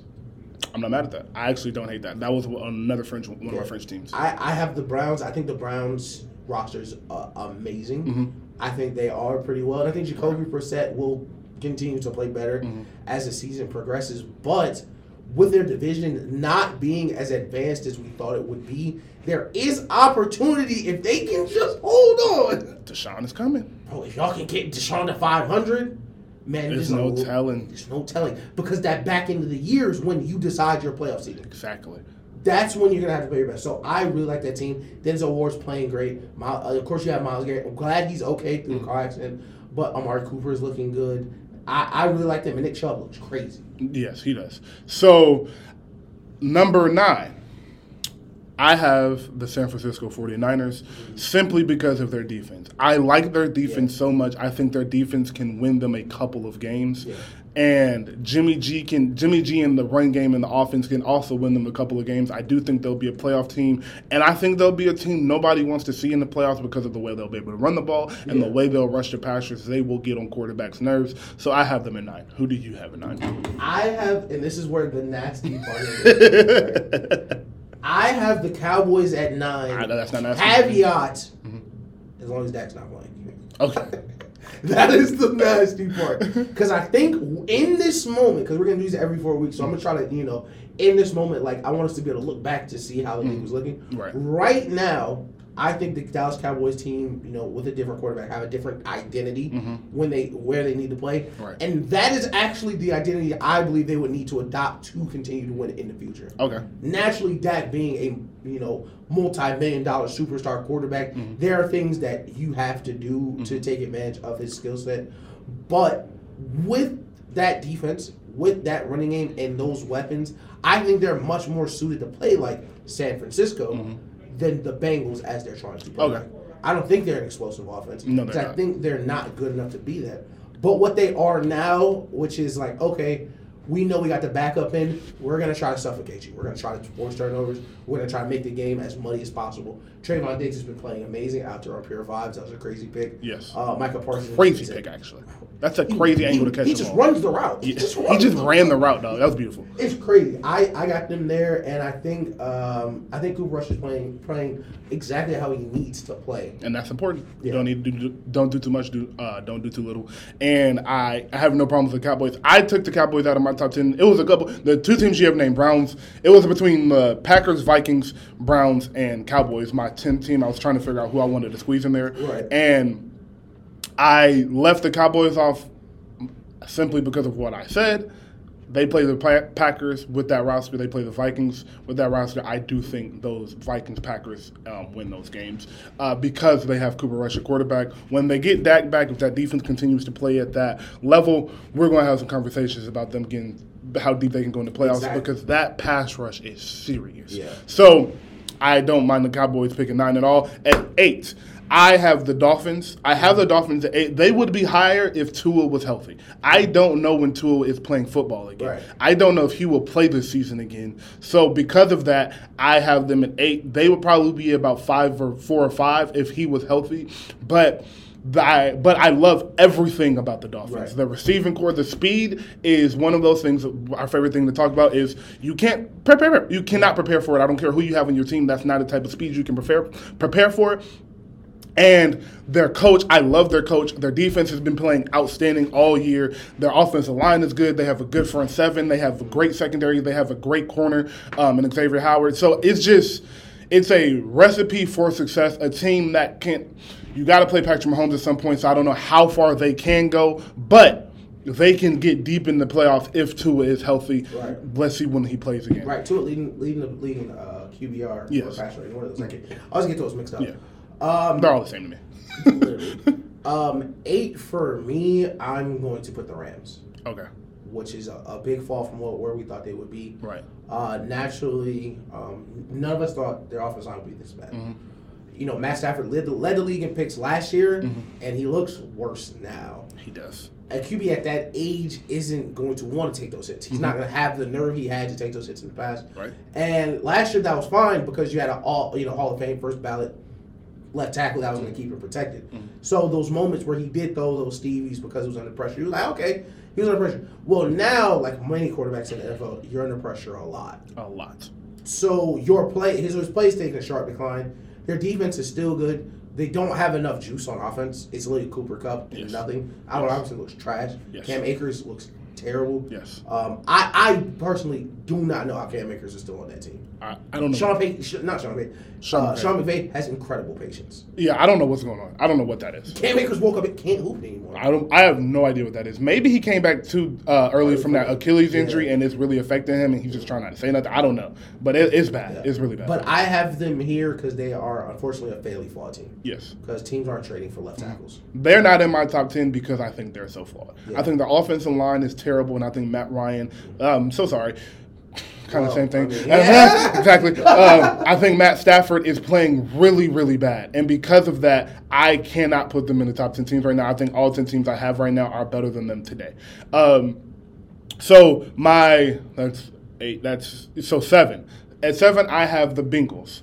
I have the Bengals. They are two and zero in the Oh, last. same. Yes. Okay. Great. I have two and zero in the last two, and they're two and zero in their last two, which is super funny to say. Sorry, but I like I said, they started to run the ball. They started to they started to run the ball, and they Ja'Marr. I mean, Joe start stopped looking for Ja'Marr so much. He's letting that kind of come to him, hurting my fantasy team, but helping their actual team in real life, which I'm sure is more important to them. So I I do have them at seven. I think they will climb this chart. I think they'll be in the playoffs pretty easily. I don't care. I picked them to lose tonight. That really doesn't matter to me. Division games don't tell the full story about how great your football or how good a great your football team is because they're so tricky to pick and things Yeah, of that nature. So, division. and you're playing Lamar Jackson, so it's no telling what he can. Right. So I also have the Bengals here because I think they're not a fatally flawed team. This was mm-hmm. the that was the line for me. Mm-hmm. The Rams are a fatally flawed team. Mm-hmm. There's nothing you can do to fix them because they don't have the juice outside. So even if you protect Matthew Stafford, you're not throwing anybody but Exactly. The Bengals were are able and they have been working to improve their pass blocking situation by calling different formations to protect Joe Burrow a little more, staying out of shotgun three or four mhm. times in a row, get under center, run play action, run play action, protect him in different ways. And I think that's what separates them from where I have the Rams is because Right. I believe the problems the Bengals have are super fixable. Mm-hmm. And because of that, I think they'll be fine moving forward the year. I'm not sure if they they win here, but things are headed in the right direction for the Bengals. And that's what matters. That's what matters, Right. especially in a, a, a week four top ten list. Is, are you headed in the right season- direction? The NFL season long, It's super long, bro. And it's it, a marathon. And as you said, I think something that was super important that they did, which is uh, the segment Dan Orlovsky posted on Twitter, was phenomenal. And they were they had started that segment talking about the Bengals and how much their offense changed once they went under center because Yeah. you stopped giving them. There is when you if you watch football, it's very simple when you can kind of tell by how a running back is lined up if they're about to run the ball or run a screen. yeah. You can tell really good defensive players have watched so much uh, film. You can tell by the lineman splits Right. how far. If for those of you who don't know, that's how far the linemen's feet are apart from each other. You can tell by that. So Yeah. because of that, I do think their offense was becoming a little predictable, and that was at the detriment of Joe Burrow because your offensive line already isn't that great. So Right. if you know off the rip he's finna pass the ball, your defensive line is able to get a better jump because you don't have to worry about the run. For those of you that also that don't know, the defensive linemen play differently based on run or pass. You you get off the ball differently. So uh, I think that has helped their offense, and it'll continue to help their offense. And Joe Mixon, of course, is no slouch at running back, so that's a great running back to be feeding the ball. Um, he needs to get better though. He he misses holes a lot. He just runs straight into the back of the offensive lineman a lot. So he does need to fix that. But yeah, I do have them at seven. At six, I have the Baltimore Ravens. I believe the Ravens are a little bit better than the Bengals, and that's because I trust Lamar a little bit more than I trust Joe. Um, simply because Lamar is a is Lamar, bro. Like he's an anomaly in the NFL. Like we never seen nothing like him. I the one thing that scares me about their team is their secondary, but their secondary problems aren't a lack of in- players. It's scheme, it's coverage, it's Marcus Peters coming off an ACL. You have the really good number one corner in Marlon Humphrey. I would say a, very easily a top ten quarterback. We can argue where in that list he argue uh, where he falls later, but I would say no question a top ten quarterback. I would see Marcus Peters at this point. At one point, he's probably a top five quarterback. Now he's probably still in that fringe top fifteen ish area. Coming off the ACL injury, it's hard for a corner to come back because Especially at that age. that age and like you play corner, like you're backpedaling, like you're running backwards, you're planning. And you don't have time to feel if your leg's okay. Exactly. You don't have time. And he came back. He didn't. He didn't play in training camp. Nothing. So he's coming back getting game reps immediately. So that's tough. They're in a tough position. But I think, like you said, as the Bengals, that's a fixable problem. I think through scheme, through depending on and depending on the team you play, it may not even be that big of a deal. Tonight it will be, but in other games it won't be the biggest deal. You not being able to run the ball. And like I keep saying, you have Lamar Jackson, getting J.K. Dobbins back was very, very important. Yeah. So you have six. I have the 49ers at six. Okay. I have No the issue with 49ers that. at six um, because I think the 49ers are a better version of what the Cowboys are. Mm-hmm. And because style make fights, styles make fights in the NFL, I think there are very few teams that the 49ers can go up and play against where they would not have a great chance because of how good their pass rush is. Right. Um, that is kind of the solution defensive coordinators have kind of figured out to kind of control the pass game. We're going to keep two side safeties, and we're going to rush forward, and we're going to make sure our D line is good enough to really put pressure on you while protecting the back end. And that's what the 49ers do. They're elite at every level on defense. Fred Warner's amazing. Bosa's amazing. He's amazing. Um, their safeties are so much better. I love Hufanga. I think he's amazing. Um, he's a very instinctive player, young on that team, but surrounded by people on defense that can, you know, Cover guide him in the way. It literally, Fred Warner's the perfect person mm-hmm. to pair with a player like that who always is going to take those chances. Right. You saw him pick six a screen. It, it was a great. It, the play is amazing, but that's not the right play right. but you love him for making it. And what makes him a special player is that he will continue to make it. Mm-hmm. And hopefully, and which I've seen so far, have the judgment to understand when or not to try to make that play. Mm-hmm. And offensive wise, I think they're in a unique position where Um, they were trying to get better when they were already better than everybody else. Right. Like this, the 49ers lost their starting quarterback. All right, well, that starting quarterback was in the NFC Championship with them. I don't think Jimmy G's a good quarterback. I don't think he's you know a good starter. I but you know I think Kyle Shanahan's a genius. I think And Deebo worked. Samuel, yeah, it works, and I think Deebo Samuel's an absolute dog. Yeah. I think that team is crazy. George Kittle's going to get healthy, and I think they'll be able to compete with a lot of mm. different people. I did forget to mention Deebo Samuel when I talked about the 49ers. All I have to say is yes. You're everything I thought you were. You, Yeah. He's a dog, bro. That is it's ridiculous. Deebo Samuel's so good, I yelled, "Pay that man!" He's already but pay him again. yeah, he's a dog. That that play with Ramsey, a little corny. Uh, it's a cornerback and you're a running back, and he missed it. Like, okay, uh, but other than that, Ramsey had a really good game now. So I don't know. I don't. I don't. See, get it. that's not on Ramsey because Ramsey didn't let you get open. Mhm. It was a screen, first off. It was a Yeah. screen, and you ran past all ten of my defenders before you got to me. So it's like, it's like, why did you Like, single okay, me out? if you get open on the route, that's cool. Like, okay, Yeah. you're, you're Deebo Samuel. Dog, like, like, okay, whatever though. it's been a tough year for Ram. It's been a tough year for Ram. It has, uh, but he'll shake back. He he always does. Yeah. So, mm, at number five, I have Tom Brady's Buccaneers. Part of the reason I have them this high, if anybody else was a quarterback other than Tom Brady, they might not be in the top ten. But Tom Brady's their quarterback, and also their injury has been a lot to deal with. But part of the reason I did choose them was because I believe they will win this game tonight against the Falcons, and that will put them at three or two, a division leader. And I don't think they look back. They have the Falcons this week, the uh, Panthers next week, and somebody else pretty bad the week after that. So they have three very winnable games. I think they'll be five and two uh, come week seven, and uh, come week seven, they'll be five and two, probably six and two after week eight, and at that point, they'll be looking like the NFC contenders they are. I don't, I don't think it's much to say about them. We've been talking about the Bucks all summer. I think they're still. I, I five is the perfect way for the Mm. Bucks. That's why I have the Bucks because the the best the worst football for them is behind them. As, th- thank you. Yes. you know, your team, you know, NFL is a very physical sport. It's hard to be healthy in the NFL, and you literally just were not healthy. Mm-hmm. And, you know, that's just life in the league. It's not going to ruin your season. It happened early in the season, which is fine. You started slow the year, you Mm-hmm. won the Super Bowl.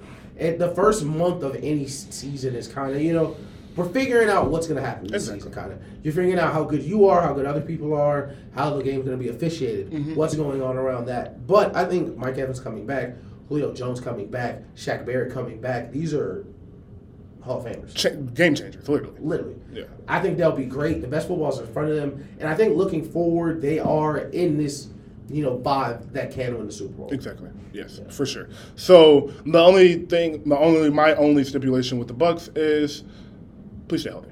Yeah, Health is the key to all of this.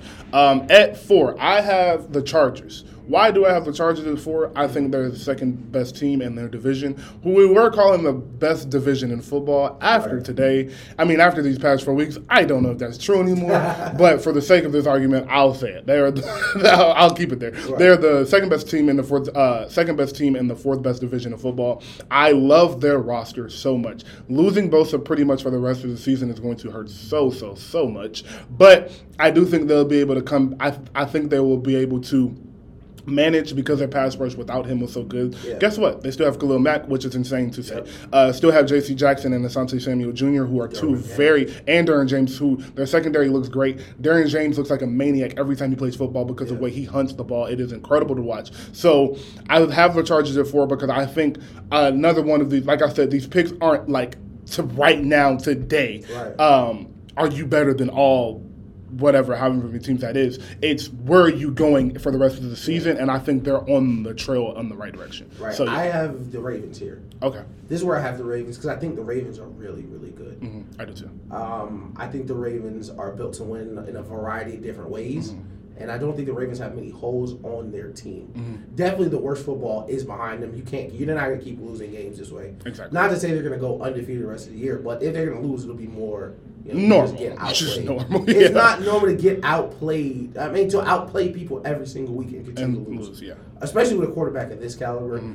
I think they give you a lot of different weapons. I think they're hard to, of course, scheme for. Mm-hmm. I think they're hard to match up with with Mark Andrews just being such a great pass catcher, Mm-hmm. so much speed on the outside, great with Lamar. Their run scheme is very intricate, intricate, and I think as time progresses, J.K. Dobbins gets more healthy, and they get more reps, That'll and they, so they're going to be so much better than they Mm-hmm. are now. And I think you know, I think right now being the fourth best team, I can really sit down and say, okay, they're an elite team.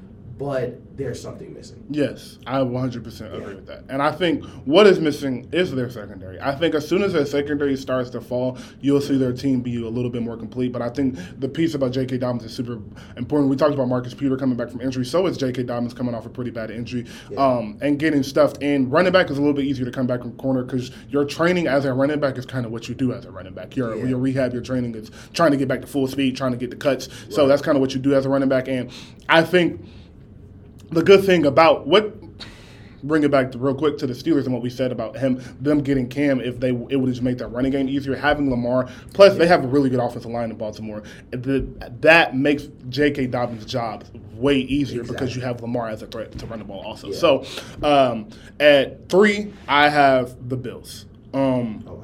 I these top three teams are all number one teams in my opinion. I have them ranked based off if they play today, who I think would win. I think our top three is the same. Yeah, and yeah, I there's just who I think will win. I really don't think you can have a case for anybody other than these three teams in their top three, if I'm being honest. Um, but the Bills are the Bills. I think they will be in the AFC Championship again. Uh, not again. They weren't. In, they didn't make it last year, but the. I think they will be in the AFC Championship. Him and Patrick Mahomes, as long as they don't play each other before the AFC Championship, are on a collision course. I think he looks Right. incredible. The offense looks incredible, and I do think a guy bearing their defense will get back healthy. There are no season-ending injuries, just a little couple weeks here and there, six, Yeah. seven weeks. So I think as long as their defense continues to stay healthy, and the good news is.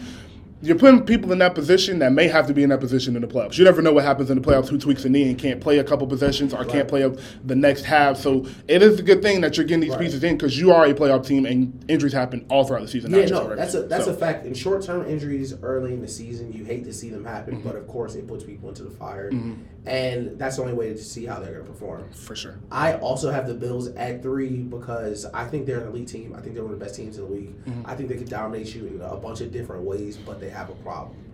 Um, they can't win close games so far in the last two years, and I think their problem is that they can't run the ball Yes. and especially in close games in the playoffs and against great teams, there are ter- certain periods of time where you need to run the ball, even if you're not going to be good Mm-hmm. Yeah. at it, um, for time of possession reasons, field position reasons, whatever the case may Mm-hmm. be. And I think it's just it's, it's physically it's a lot to ask on Josh Allen to be the main runner on that team. Yes. Um, and uh, what I hope, this is why I have them at three, um, is as the year progresses, I think they're going to become less Josh Allen leg dependent, Mm-hmm. um, which may make it a little harder for them to move the ball, but in the end, it's going to serve them a better purpose Right. because he can't keep taking these hits. Right. Because, you know, sometimes they're not going to let you get out of bounds. No. You know, sometimes you really have to make that hit. And, and Josh Allen, with the same thing we talked about Lamar, bro. Josh Allen's six five, whatever. You know, he wants to go get hit. He is. Mm-hmm. He's a football player. Yeah, he's a football player. Yeah. He doesn't want to play quarterback. Yeah. He wants to do whatever's going to get his team to W. Exactly. So I think they have that problem, but outside of that, they are amazing. Secondary is Yes. great, defense great, wide receivers, tight ends, all that above Mm-hmm. average. Um, I just think there's a couple teams better than them right now. Mm-hmm. And before I get into the one and two, I do want to point out the fix for me for the Bills is I think your running game is what it is. Yeah, you might have a couple good running games here and there, here and there, but I don't think you're a good rushing team. What I do think you can do to help that is run some jet sweeps, run some run some under centers. Uh, it's a under center jet sweep. I mean, that's all it is. Is under get under center, run a couple jet sweeps, get a couple quick screens in on first and second down, so you get in short yardage situations. I understand you can't run the ball, but the Chiefs couldn't run the ball for the past couple years. But that is how they got out of it. Uh, granted, they had Tyreek Hill, so it's a little bit different. But you still see them do it to this day. Shuffle passes, uh, quick jet sweeps, a reverse here and there. That'll just get you um, at least get you honest, at least keep them honest. And I think with the personnel, with the personnel that they have, running a lot of motions and getting defense involved will only make them that much harder to deal with. Yeah, and they do run uh, a touch motion, and I think you're right. The manufactured run game would help to alleviate some of that pressure. Um, and you've seen it with the Bengals, who don't have the greatest running blocking, Exactly. still scheme ways to get Joe Mixon in space, give him short screen, give him slip screens, um, and you know take a little pressure off him. And I think I think you are right. That's the avenue they'll have to take. And I don't doubt that the Bills staff will be able to do that. Because we have we have seen that you know they are an innovative offense. They do move people around a lot, so I hope hopefully that's what they can do. Yeah. Um, so last two teams, I'll see what you did for yours. Um, at two, I've learned from our mistakes. I put the Eagles at two. I put the Eagles at two. I get it. It's week four, and they're, they're the only undefeated team. I'm sorry. I ain't picking against Patrick Mahomes no more. Yeah. I put the Eagles at two, and the only reason I put the Eagles at two is because Patrick Mahomes is Patrick Mahomes. Yeah. And I'm dead serious. That is the only reason. I think the Eagles are a perfect football team. Yeah. I, running game, A plus. Uh, defensive front seven, A plus plus. Uh, secondary, A minus quarterback A minus. So every uh, offensive line A plus plus, receiving core A plus. So everything you need for a football team. They have. I think they are a lock for the NFC Championship. Who they? The only way I see them not getting to the NFC Championship is if they meet Brady in the second round. Yeah. That's the only reason I don't see them making it. I think they win their division pretty easily. If I'm being honest, I don't see a and the reason that is, I will explain myself. The reason I think you see no slowdown from them is because they can win every single Yeah. way. So if you have a week and it's like, oh, Jalen Hurts is young this week, we just run the ball 40 Yeah. times. If you have a week where Jalen Hurts is automatic, I we're gonna drop back and let Jalen Hurts be Jalen Hurts. And if you have a week where everything on your offense isn't working, you can win through your defense. Yeah. So it's just they can win in so many different ways. And if your defense plays bad, your offense can also put up 35 points. Yeah. So I just think they're a recipe for success. I don't think they will lose too many games. I don't think they'll stay undefeated. Do that thing to beat the Cardinals today? Yes. So I think they do uh, R five and 0 after today. But I think they win probably around 14, 13 to 15 games. So they'll have a crazy record. And Jalen Hurts, if Lamar ends up being Lamar and Josh Allen end up losing a couple more games, Jalen Hurts will probably be your MVP this year. Okay. I'm not mad at it. I'm not mad at it. I have the Eagles second as well. okay. for kind of the same reason, but for different reasons. Um, of course, you play who's in front of you. Mm-hmm. Um, and the Eagles are a close to perfect team. They're a very dominant team. Mm-hmm. Right. Um, I guess I'll hit on uh, this team so talented. The people that um, you know we didn't mention yet. Uh, DeVonta Smith, the Mm-hmm. wide receiver. We said it at the start of the season. Wide receivers that can separate will always have place in the NFL Yes. um, can separate well. Great hands, great yards after the catch, great body control, everything you need in a wide receiver. He won Heisman. Yeah. Next, AJ Brown, elite wide receiver, big, strong, fast, doesn't need to be open, Yes. but will still get open. Exactly. Um, I love their defense. I love what they're doing with Jordan Davis and the front seven, rotating and keeping them fresh. Jordan Davis hasn't even played, I don't think, 100 snaps so far. Like, they, you know, they rotate him in, they keep him fresh. That secondary is so good. Two number one corners. The reason I have them number two is because they got throttled in the playoffs last year. Okay. I They were 0 6 versus playoff teams last year. Have not beat a playoff team yet. Uh, this season, I don't think. Well, that will be a playoff team. Did the Vikings make the playoffs? I can't remember. I don't think so, though, because they fired their coach. I don't think they did either. I don't think they did last Yeah, year. but um, you know, and it's early. Justin. Jefferson made the playoffs. Justin Jefferson for sure. I don't care if the team I did. saw Justin Jefferson. I saw. Justin Jefferson in the playoffs. I don't know if the Vikings did. but um, yeah, I think you know it's a long season. Things change very quickly, but right now I think they are the best. I would say they're the best team. Mm-hmm. Roster, coach, scheme. They run the ball incredibly well. They control the clock. They control the pacing. Um, Mm-hmm. But the best team doesn't always win the game, Nope. and that's why they're not number one. Exactly. exactly. So, our number one teams are very obvious at this point. Yeah. Patrick Mahomes is the number one team. Uh, Patrick Mahomes is the number one team, uh, and Sauce Gardner just got his first interception. He has been playing out of his mind. He mom, is. my mom has watched every single Jets game, and she's had a blast. I bet because that guy is great. He is. That's an that's an He's all so- He's that's so good. I forgot his first name. Sauce. That's his first name. It's Sauce.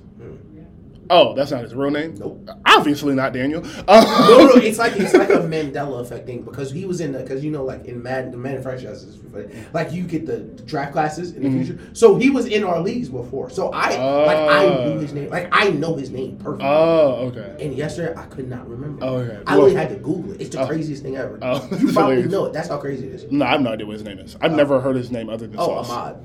Oh yeah, I did not. Yeah, know that. Ahmad Gardner. Oh, okay. So Sauce. Yeah. Is his nickname? Cool. That's a crazy nickname. Sauce is a crazy. Man, his is Sauce. It's a Like crazy. you put you boot up Madden today, his name is Sauce. That's crazy. Shout out to Sauce. Shout out to Sauce. Uh, first career interception. Um, and the Jets look pretty good this year. Yeah.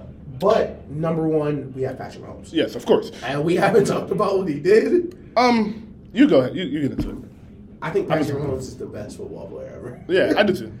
At just playing football, there I think there is I think it's Eric Dickerson rookie year. Mm-hmm. I think Barry Sanders his prime, prime Megatron, prime Deion.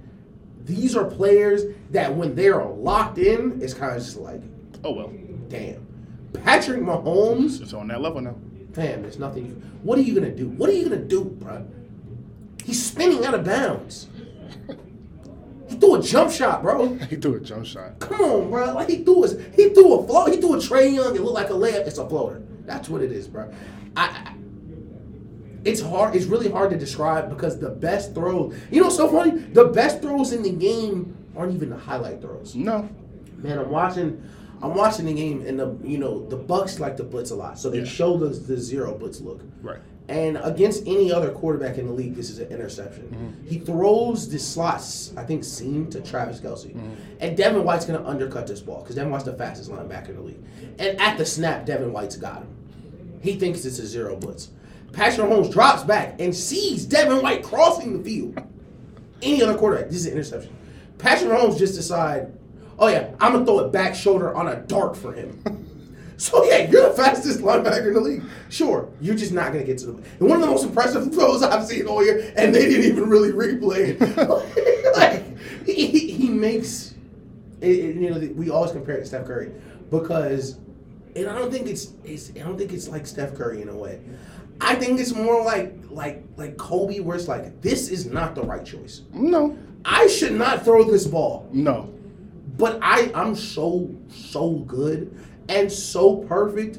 It's gonna be okay anyway. Yeah. You know, Um, he's not drop. He, and, and listen, he can. He's not dropping back and then throwing it 80 yards. He's just making decisions that other people can't make. Other people can't do this, Yeah. and, and that's why it's so hard to prepare for the Chiefs because you can be right. You can be right. You can make the game plan. You can put your people in positions.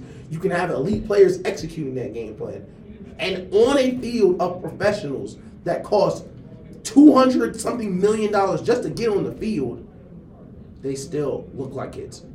They look like kids. That's what they look like. They really look like kids out there. They Yeah. yeah. playing college ball. Yeah. Um, and you said it all. That was kind of all I had to. Uh, you summed it up, bro. It's just he's Patrick Mahomes until somebody proves it. And they they are my they are my pick. I um they're my pick for the number one team. They'll probably stay there unless they go on a three game losing streak, which is impossible for them. So so that's it's why Patrick because it's Patrick Mahomes. Um, just to touch on some things that aren't Patrick Mahomes. Yeah, the secondary isn't great. I mean, my other thing, receiving core isn't the best, but when you have Travis Kelce, who is basically your other receiver, I guess it is because you always talk about the receiving core, but they don't mention Travis. Like they, that's not who you're Yeah. talking about. You're not talking about Travis in that, but you kind of have to mention when he gets 12 targets every game. Exactly. So.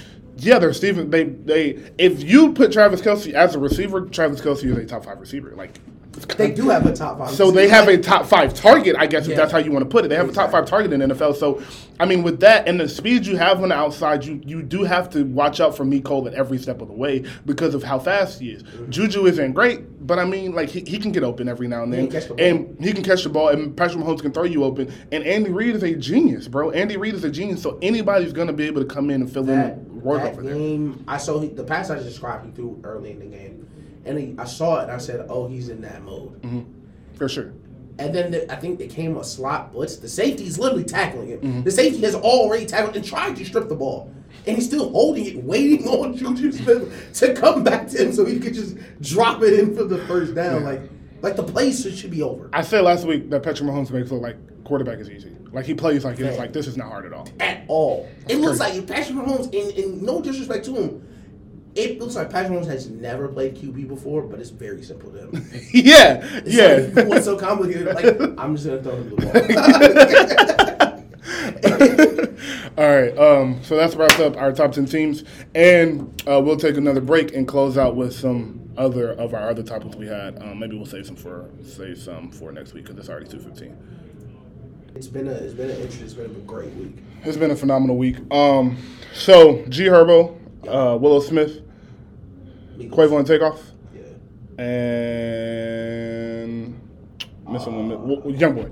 Uh, that doesn't matter. That's his seventh album this year. Good lord, boy. Um, Somebody else told me that. Dog, this is serious. It's Like, crazy. Every YB album, I do the same thing. Every YB album, I boot it up, listen to it. Like, yeah, it's hard, and stop listening to it. Yeah, you don't need to listen to it again. It's Yeah. just it's all the same. But um, it's good. It's good. Um, yeah, for sure. it's good. Uh, but I do want to touch on Willow, Quavo, and G Herbo. G Herbo, I won't stay on too long. Uh, but great album, dude. Uh, I don't listen to G Herbo, so this was not my introduction. I tried to listen to G Herbo. It's not for me. He has a his voice isn't a normal rap voice. You- It's something you have to adjust to. But once you do adjust to it, he he for sure be Yeah, I love that. He for sure be rapping. Nah, that's a fact. I love G Herbo's freestyles. That's what made me listen to G Herbo. Mm-hmm. Um, I like the perspective that he comes from. I do too. Um, surviving Survive. Yes. the trenches for real. Yeah. Mm-hmm. Like really surviving the trenches. Um, getting out, being independent, doing it by himself. Mm-hmm. Uh, the perspective that that gives you. I, I do love. I did like the album. Uh, features were great. Features everything- that Benny feature is crazy. bro. And you know, sometimes and but like you said, certain music's not for everybody. Like I like the album. I'm probably not gonna spend it Mm-hmm. Yeah, too much. exactly. You know, But my that's okay. not hard like G Herbo. So Yeah, like and it's like everything isn't for you. I think Yeah. I think the thing about when my life is hard, I probably will listen to G Herbo. But like, yeah, for sure. I for sure for sure. But I think music is I try to listen to everything because we do a show and we talk about music. So I do try to give everything my ear. But one thing that I because I have done this show for so long and I've been listening to albums of artists that I don't really particularly listen to in my free time, I am able to listen with an ear of understanding instead of an ear of do I personally like this?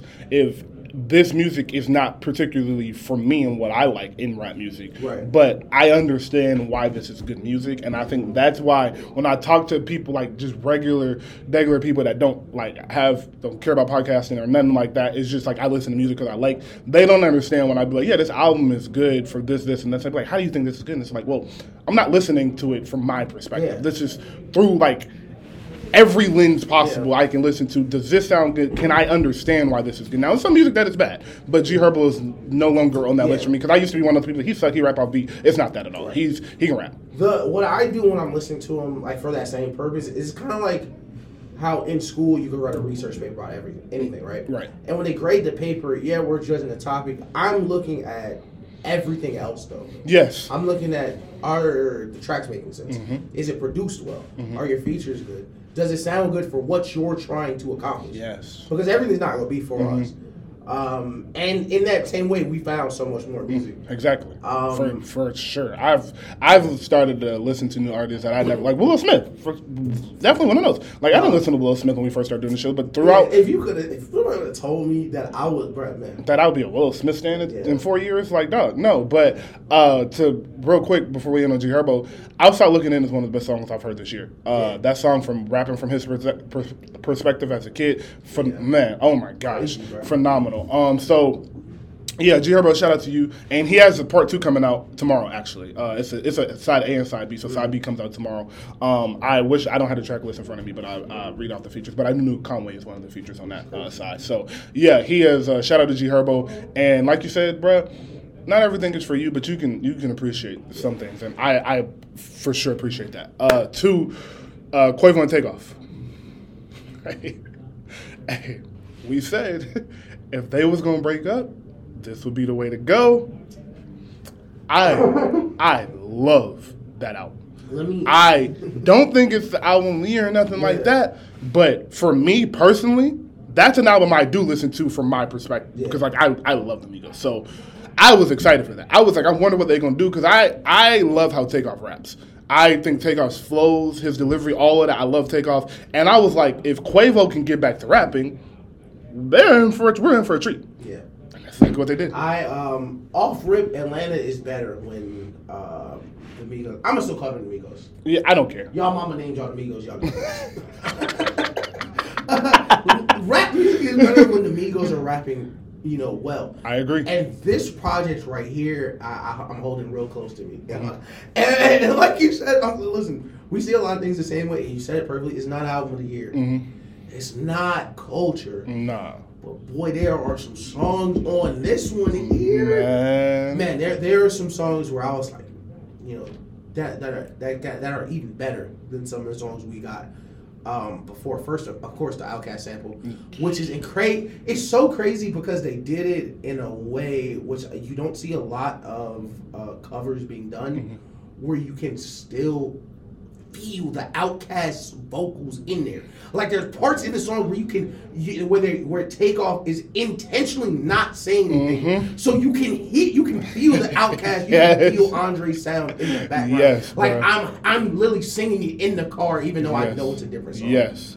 Um, absolutely amazing. But you know, we talked about if they had to break up. Hindsight gives us this great, uh, you know, Mm-hmm. bird's eye view. It's a lot like Thor: The Dark World. Mm-hmm. Okay, this, and I want y'all to stay with me when I explain this like Thor: The Dark World. We never thought something like this would happen, No. but it needed to happen to get where we're gonna go. Mm-hmm. The Migos, unfortunately, came into the you know the league. They came into the league in a time where you're not putting three verses on a song, No. and it's three of y'all, which is okay. So now we're moved to it's just two of y'all. Y'all can still have features, and and it works perfectly. Takeoff sounds amazing. It's produced amazingly. Um, they're still using some of their old producers. I think it sounds great. It's super. What I loved about the Migos music is yeah, it's the trap stuff, bando, but it, it's gonna. You can tell how long it takes to make the music that they do. Yes, bro. This yes. isn't. This isn't. You know, we're gonna text ATL Jacob, get a beat. You know, get on the hook. There are songs on here that are so, like there. Are, they have layers to Layers, layers. Like Quavo hooks is Quavo hooks are amazing. Quavo's back rapping amazingly. I have been super critical of Quavo, especially like in the Hot Shot Jack era. Mm-hmm. But this is the Quavo that People you know, love. that made you a superstar. Yes. you're an amazing rapper. He, he is. He is. singer. He is. Like, He's an artist. He's really an artist. He's not. Yes. And I and I we do this with some rappers and and we just got up G Herbo. So I this is not a shot, but some people are in the box of a rapper. G Herbo is a rapper. That is what he does. He raps. Um.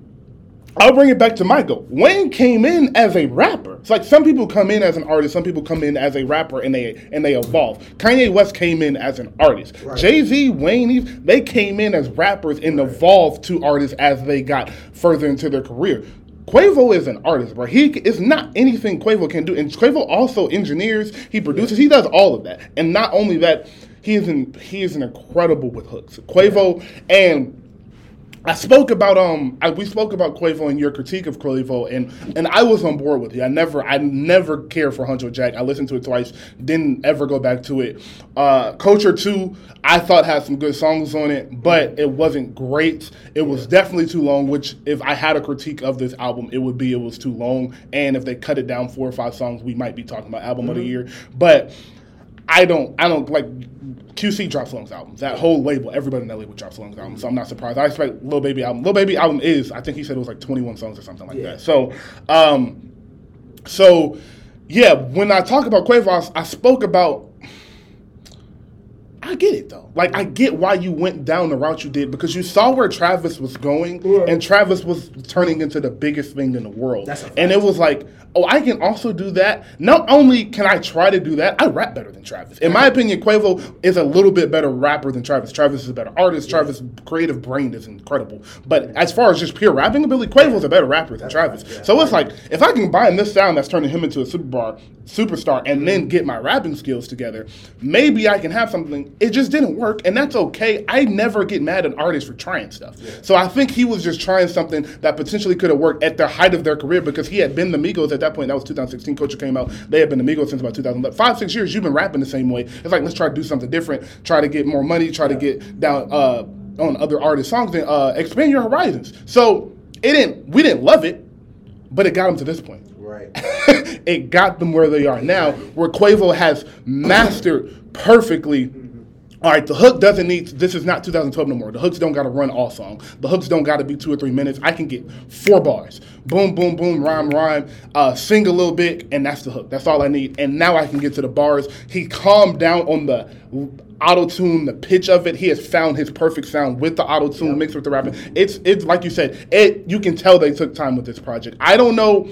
My interesting. What I'm interested in is when did they start this?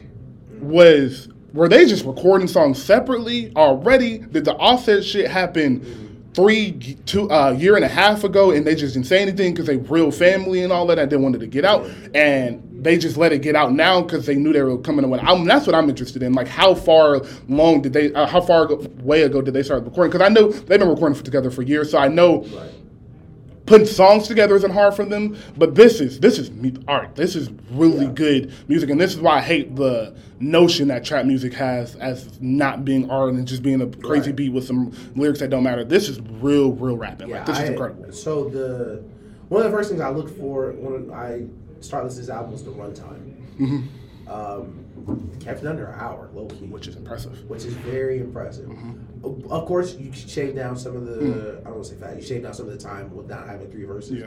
But I did not feel like the album was short or super long when I listened to mm-hmm. it because the songs are so short, but the performances are so good. The performances like, are so. Thug and Gunna on Chocolate is Lord so, have mercy. So crazy. Lord have mercy. Young Boy is crazy. Dog. Gucci's verse is crazy. Yeah. And it was so. What is so amazing about this album is my favorite songs aren't the one with the features. Like that Outkast sample is my probably my favorite song. The Outkast sample. The intro, I love the messy. Intro.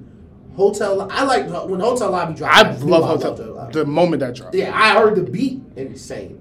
Bars and, and the captions is crazy too. Bars and the captions is crazy, bro. Yeah. yeah, like it's a it's a it's a great project, and I, I Tony Starks, man, it's a lot of. Yeah, bro. Oh, that's it. Nothing changed.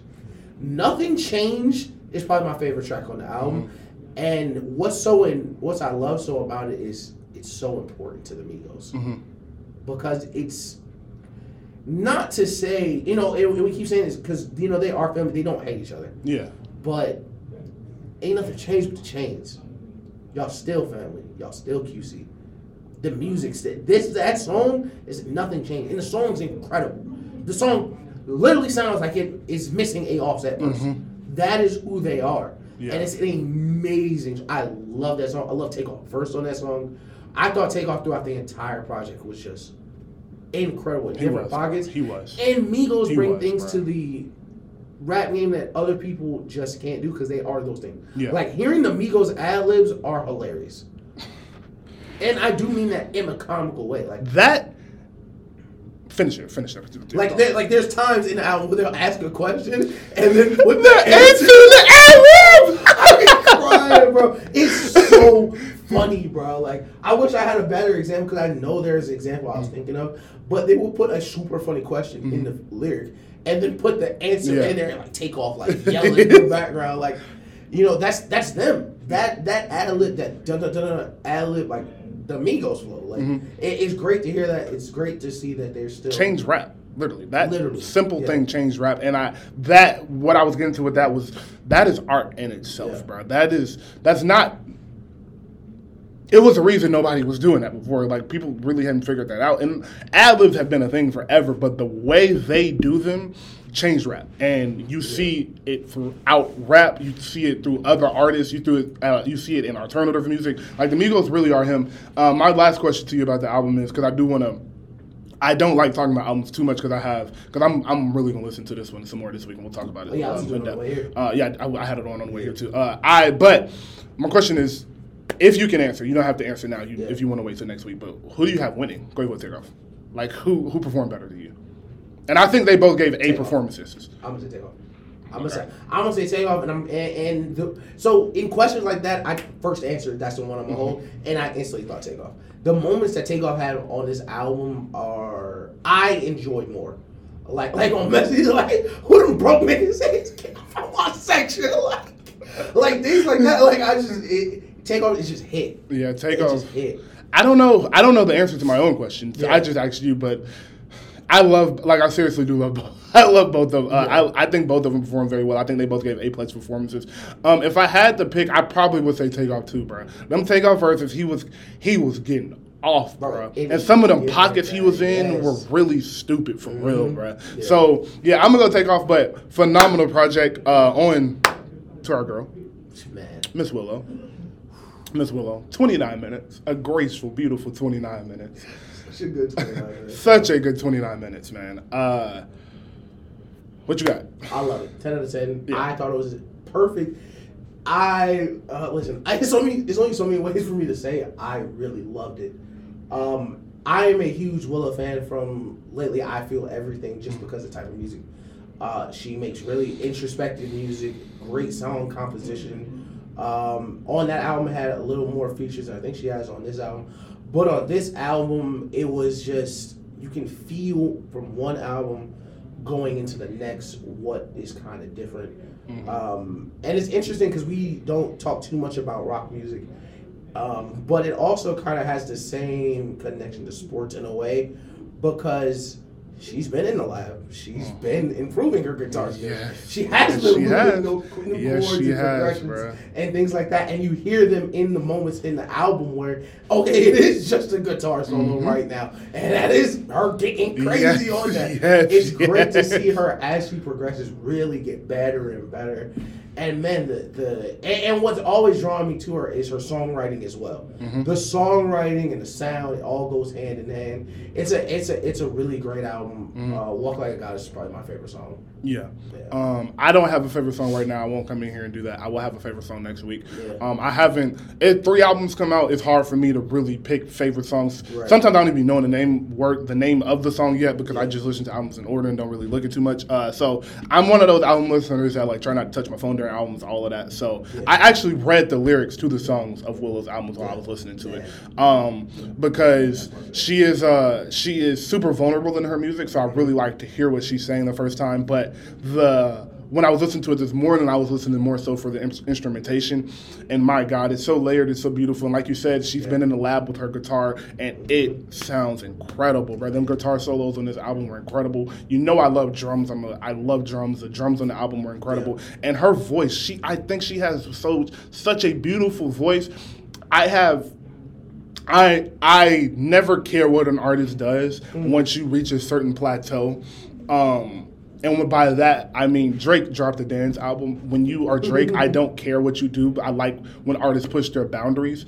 I don't know if Willow would feel comfortable doing this, but I would like a traditional like singing album, like right. with no rock influence, like mm-hmm. just a normal. I don't want to say R and B because right. I don't want it that strong, but I would like just some, something where her voice. Yes, something where her voice is the most important instrument instead of the guitar because I know she uses guitar and her voice as one, and I would like yeah. her voice just to be the thing that stands out in a project. I don't know if she has that in her bag. I don't know if she, and by that I just mean I don't know if she, she wants it to. Yeah. Simple as that. But if she does, I would love that because I think she has an incredible voice. The, what what your last point where she uses the voice and guitar together is um, is one of my favorite aspects of her music mm-hmm. because she uses her voice as an accent to the guitar mm-hmm. to increase or decrease pain in certain lyrics, certain songs, based on whether you wherever you are. Yes, bro. And yes, she bro. conveys this emotion so well. So well, bro. Um, she did that a lot on the last album. Um, uh, lately, I, lately I feel everything, and on this album you can really feel where moments on the album are like there's songs that literally explode through and end. Yes, yes, like yes. something went wrong. Something yes. went wrong. It's over, and that's the point. Mm-hmm. It's an mm-hmm. emotional experience where it's kind of cathartic for her to just let everything go. Mm-hmm. Like you're really hitting your tipping point. Oh my God, the song's mm-hmm. over because that's what you're supposed yes. to feel. Because that's how she feels in the mm-hmm. moment. It's um, it's great, and, and I really think she would be good at that. I would love like just wish list. I would love for her and Jaden to make more music. I would because too, for sure. That's part of the, part of the reason I found her because I listen to Jaden Smith's mm-hmm. music, and they do have. Uh, I think the song's called "Summertime in Paris." Mm-hmm. It's a great song. Yes, it's "Summertime in Paris." I, that's and, my and, favorite Jaden Smith song. And she's singing, yes, like mm-hmm. exactly mm-hmm. where you yes, where she's really just singing. For two years, I didn't know that was Willow. I was like, "Who's this?" Really? Yeah, yeah for two years, I had no idea it was Willow Smith. And this is exactly what you were saying, where her voice yes. is so. It's powerful. Yeah. She has a powerful voice. Yes, yeah, and it's like. I, I'm not comparing them, but it reminds me of Whitney Houston. It's she does not sing like Whitney Houston, no, yeah, but Whitney Houston had a super powerful voice, yeah. and that's just the first one I thought of. She has a it really powerful voice. You really yes. feel her mm-hmm. voice. And to your point about like the music rising and um, lowering based on the emotion and what she is saying, she has a song that ends like that, and I cannot remember the yeah. lyrics, but I was reading them, and it was something along the lines of like, um, you could never you could never do this, you can never do this. And she kept repeating it. And then she was like, but what if you could? And shut the song off. Yeah. And it was like, that is like how it's like, how your thought, how your, it's literally your thought pattern. It's like you can't do this, like you can't do this for me, but.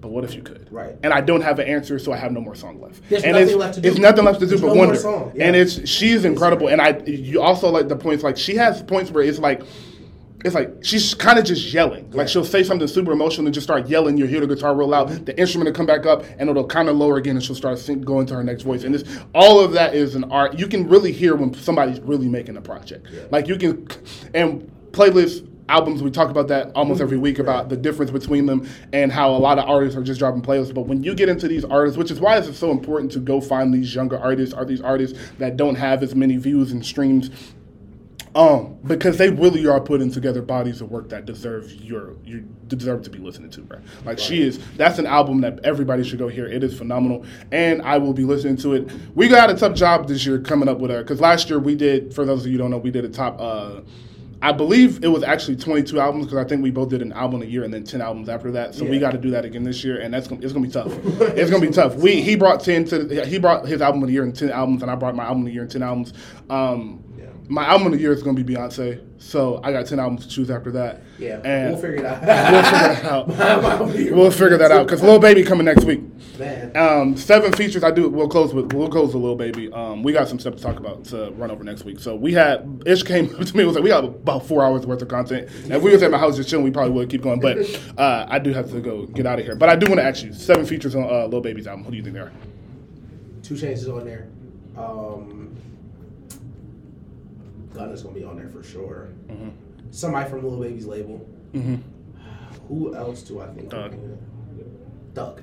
That's what I'm looking for. That's Thug for sure is gonna be on there. Five. I'm gonna say Moneybagg Yo. Moneybagg. That's a good pick. Him and him and Moneybagg make great music together. Yeah, I wouldn't say anybody from Amigos. I certainly wouldn't say. No, absolutely not. absolutely not. no.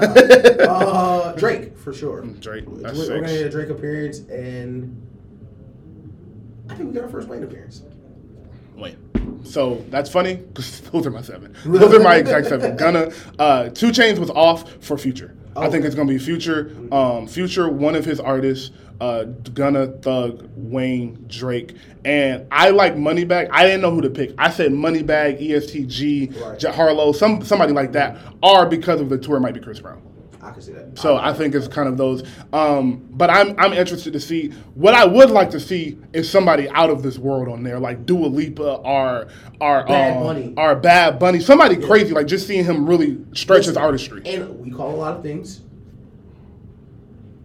I would not be surprised if Bad Bunny is on this album. No, not even simply close. because Lil Baby is doing the World Cup. Yes, yes, yes, exactly. So it's going to be some suavemente on that album somewhere. Mm-hmm. You know, I'm excited. I'm I'm very excited for Lil Baby's album because this is my turn was the one to let you know, yeah, I'm really like I'm him. I'm Yeah. him for real. But this is the one that's like, all right, I can do this again. let's see how big. Let's see, let's see how big of a star. So, and I, we said this last week with Freddie. Um, Freddie got away from the Alchemist heavy sound, but it's still in there, and he didn't get too far away from it, and it's a happy medium. I'm interested to see where Baby Sound does. Does he stay with the harder than ever, my turn type sound, Right. or does he flip a little bit more and get with some different producers and kind of get away from that Atlanta style Yeah. while keeping that in his music? Because that is his foundation. I'm interested to see. But I think we got some great projects. Um, uh, uh, as far as Carter Six, for anybody that cares, I don't think that's coming out to next year. After uh, a story came from his DJ, uh, so I don't think that's coming out to next year. But okay. everything else, I think I don't know if we have anything big coming. I think this is kind of it. I think Baby's the last super big drop, Yeah, other than. Grammy season. Um, oh no, we do have Metro coming. I'm super excited about that. Metro's coming November fourth, but I think Shout this Metro, is man. this is like one of the last few big drops. And Some, better hope Metro album not good. cause we gonna have to have some talks. Because if That Metro boy album discography, good, that boy discography is t- something it's not, stupid. it's not dog. like people that want to step outside with Metro. It's not, bro. But uh, thank y'all for listening. You know, Metro did the Weeknd album this year. Heartless that went number one. That's a Metro beat. That, I, That boy I- cold, man. Dog, That boy cold, Metro man. work, bro. That Metro boy cold, man. Um, Man. we had some birthdays this week, so I want, to do want to shout out uh, my brother, uh, Yes. Keo, uh, Diamond, Bailey, uh, Taylor's mom. My boy uh, Sam. Sam, yes, I did see you post that Friend the other day, show, Sam. So shout out to all y'all. Happy birthday to everybody. October is a very heavy birthday month. I'm month. bad. I'm awful with her. I'm terrible with birthdays. Yeah. I don't remember nobody's birthday. If I haven't known you for more than like if I've known you for ten years, I probably Oh, still never know you. my sister's birthday was yesterday too. Shout out to her. Shout out to her. Um, so yes, we uh, love all of you. Thank you for listening. The show will be up later today or tomorrow. It should be up on YouTube tomorrow, Tuesday. So um, I'm definitely gonna post the show today and post some smaller clips about our top ten segment stuff. So Okay. be safe. Let people over in traffic. Sub to the show so I can buy more merch. Uh, yes, shout out to so please like, subscribe, comment, do whatever you got to do, share with your friends and all of that, and we'll be back next week. Keep it locked.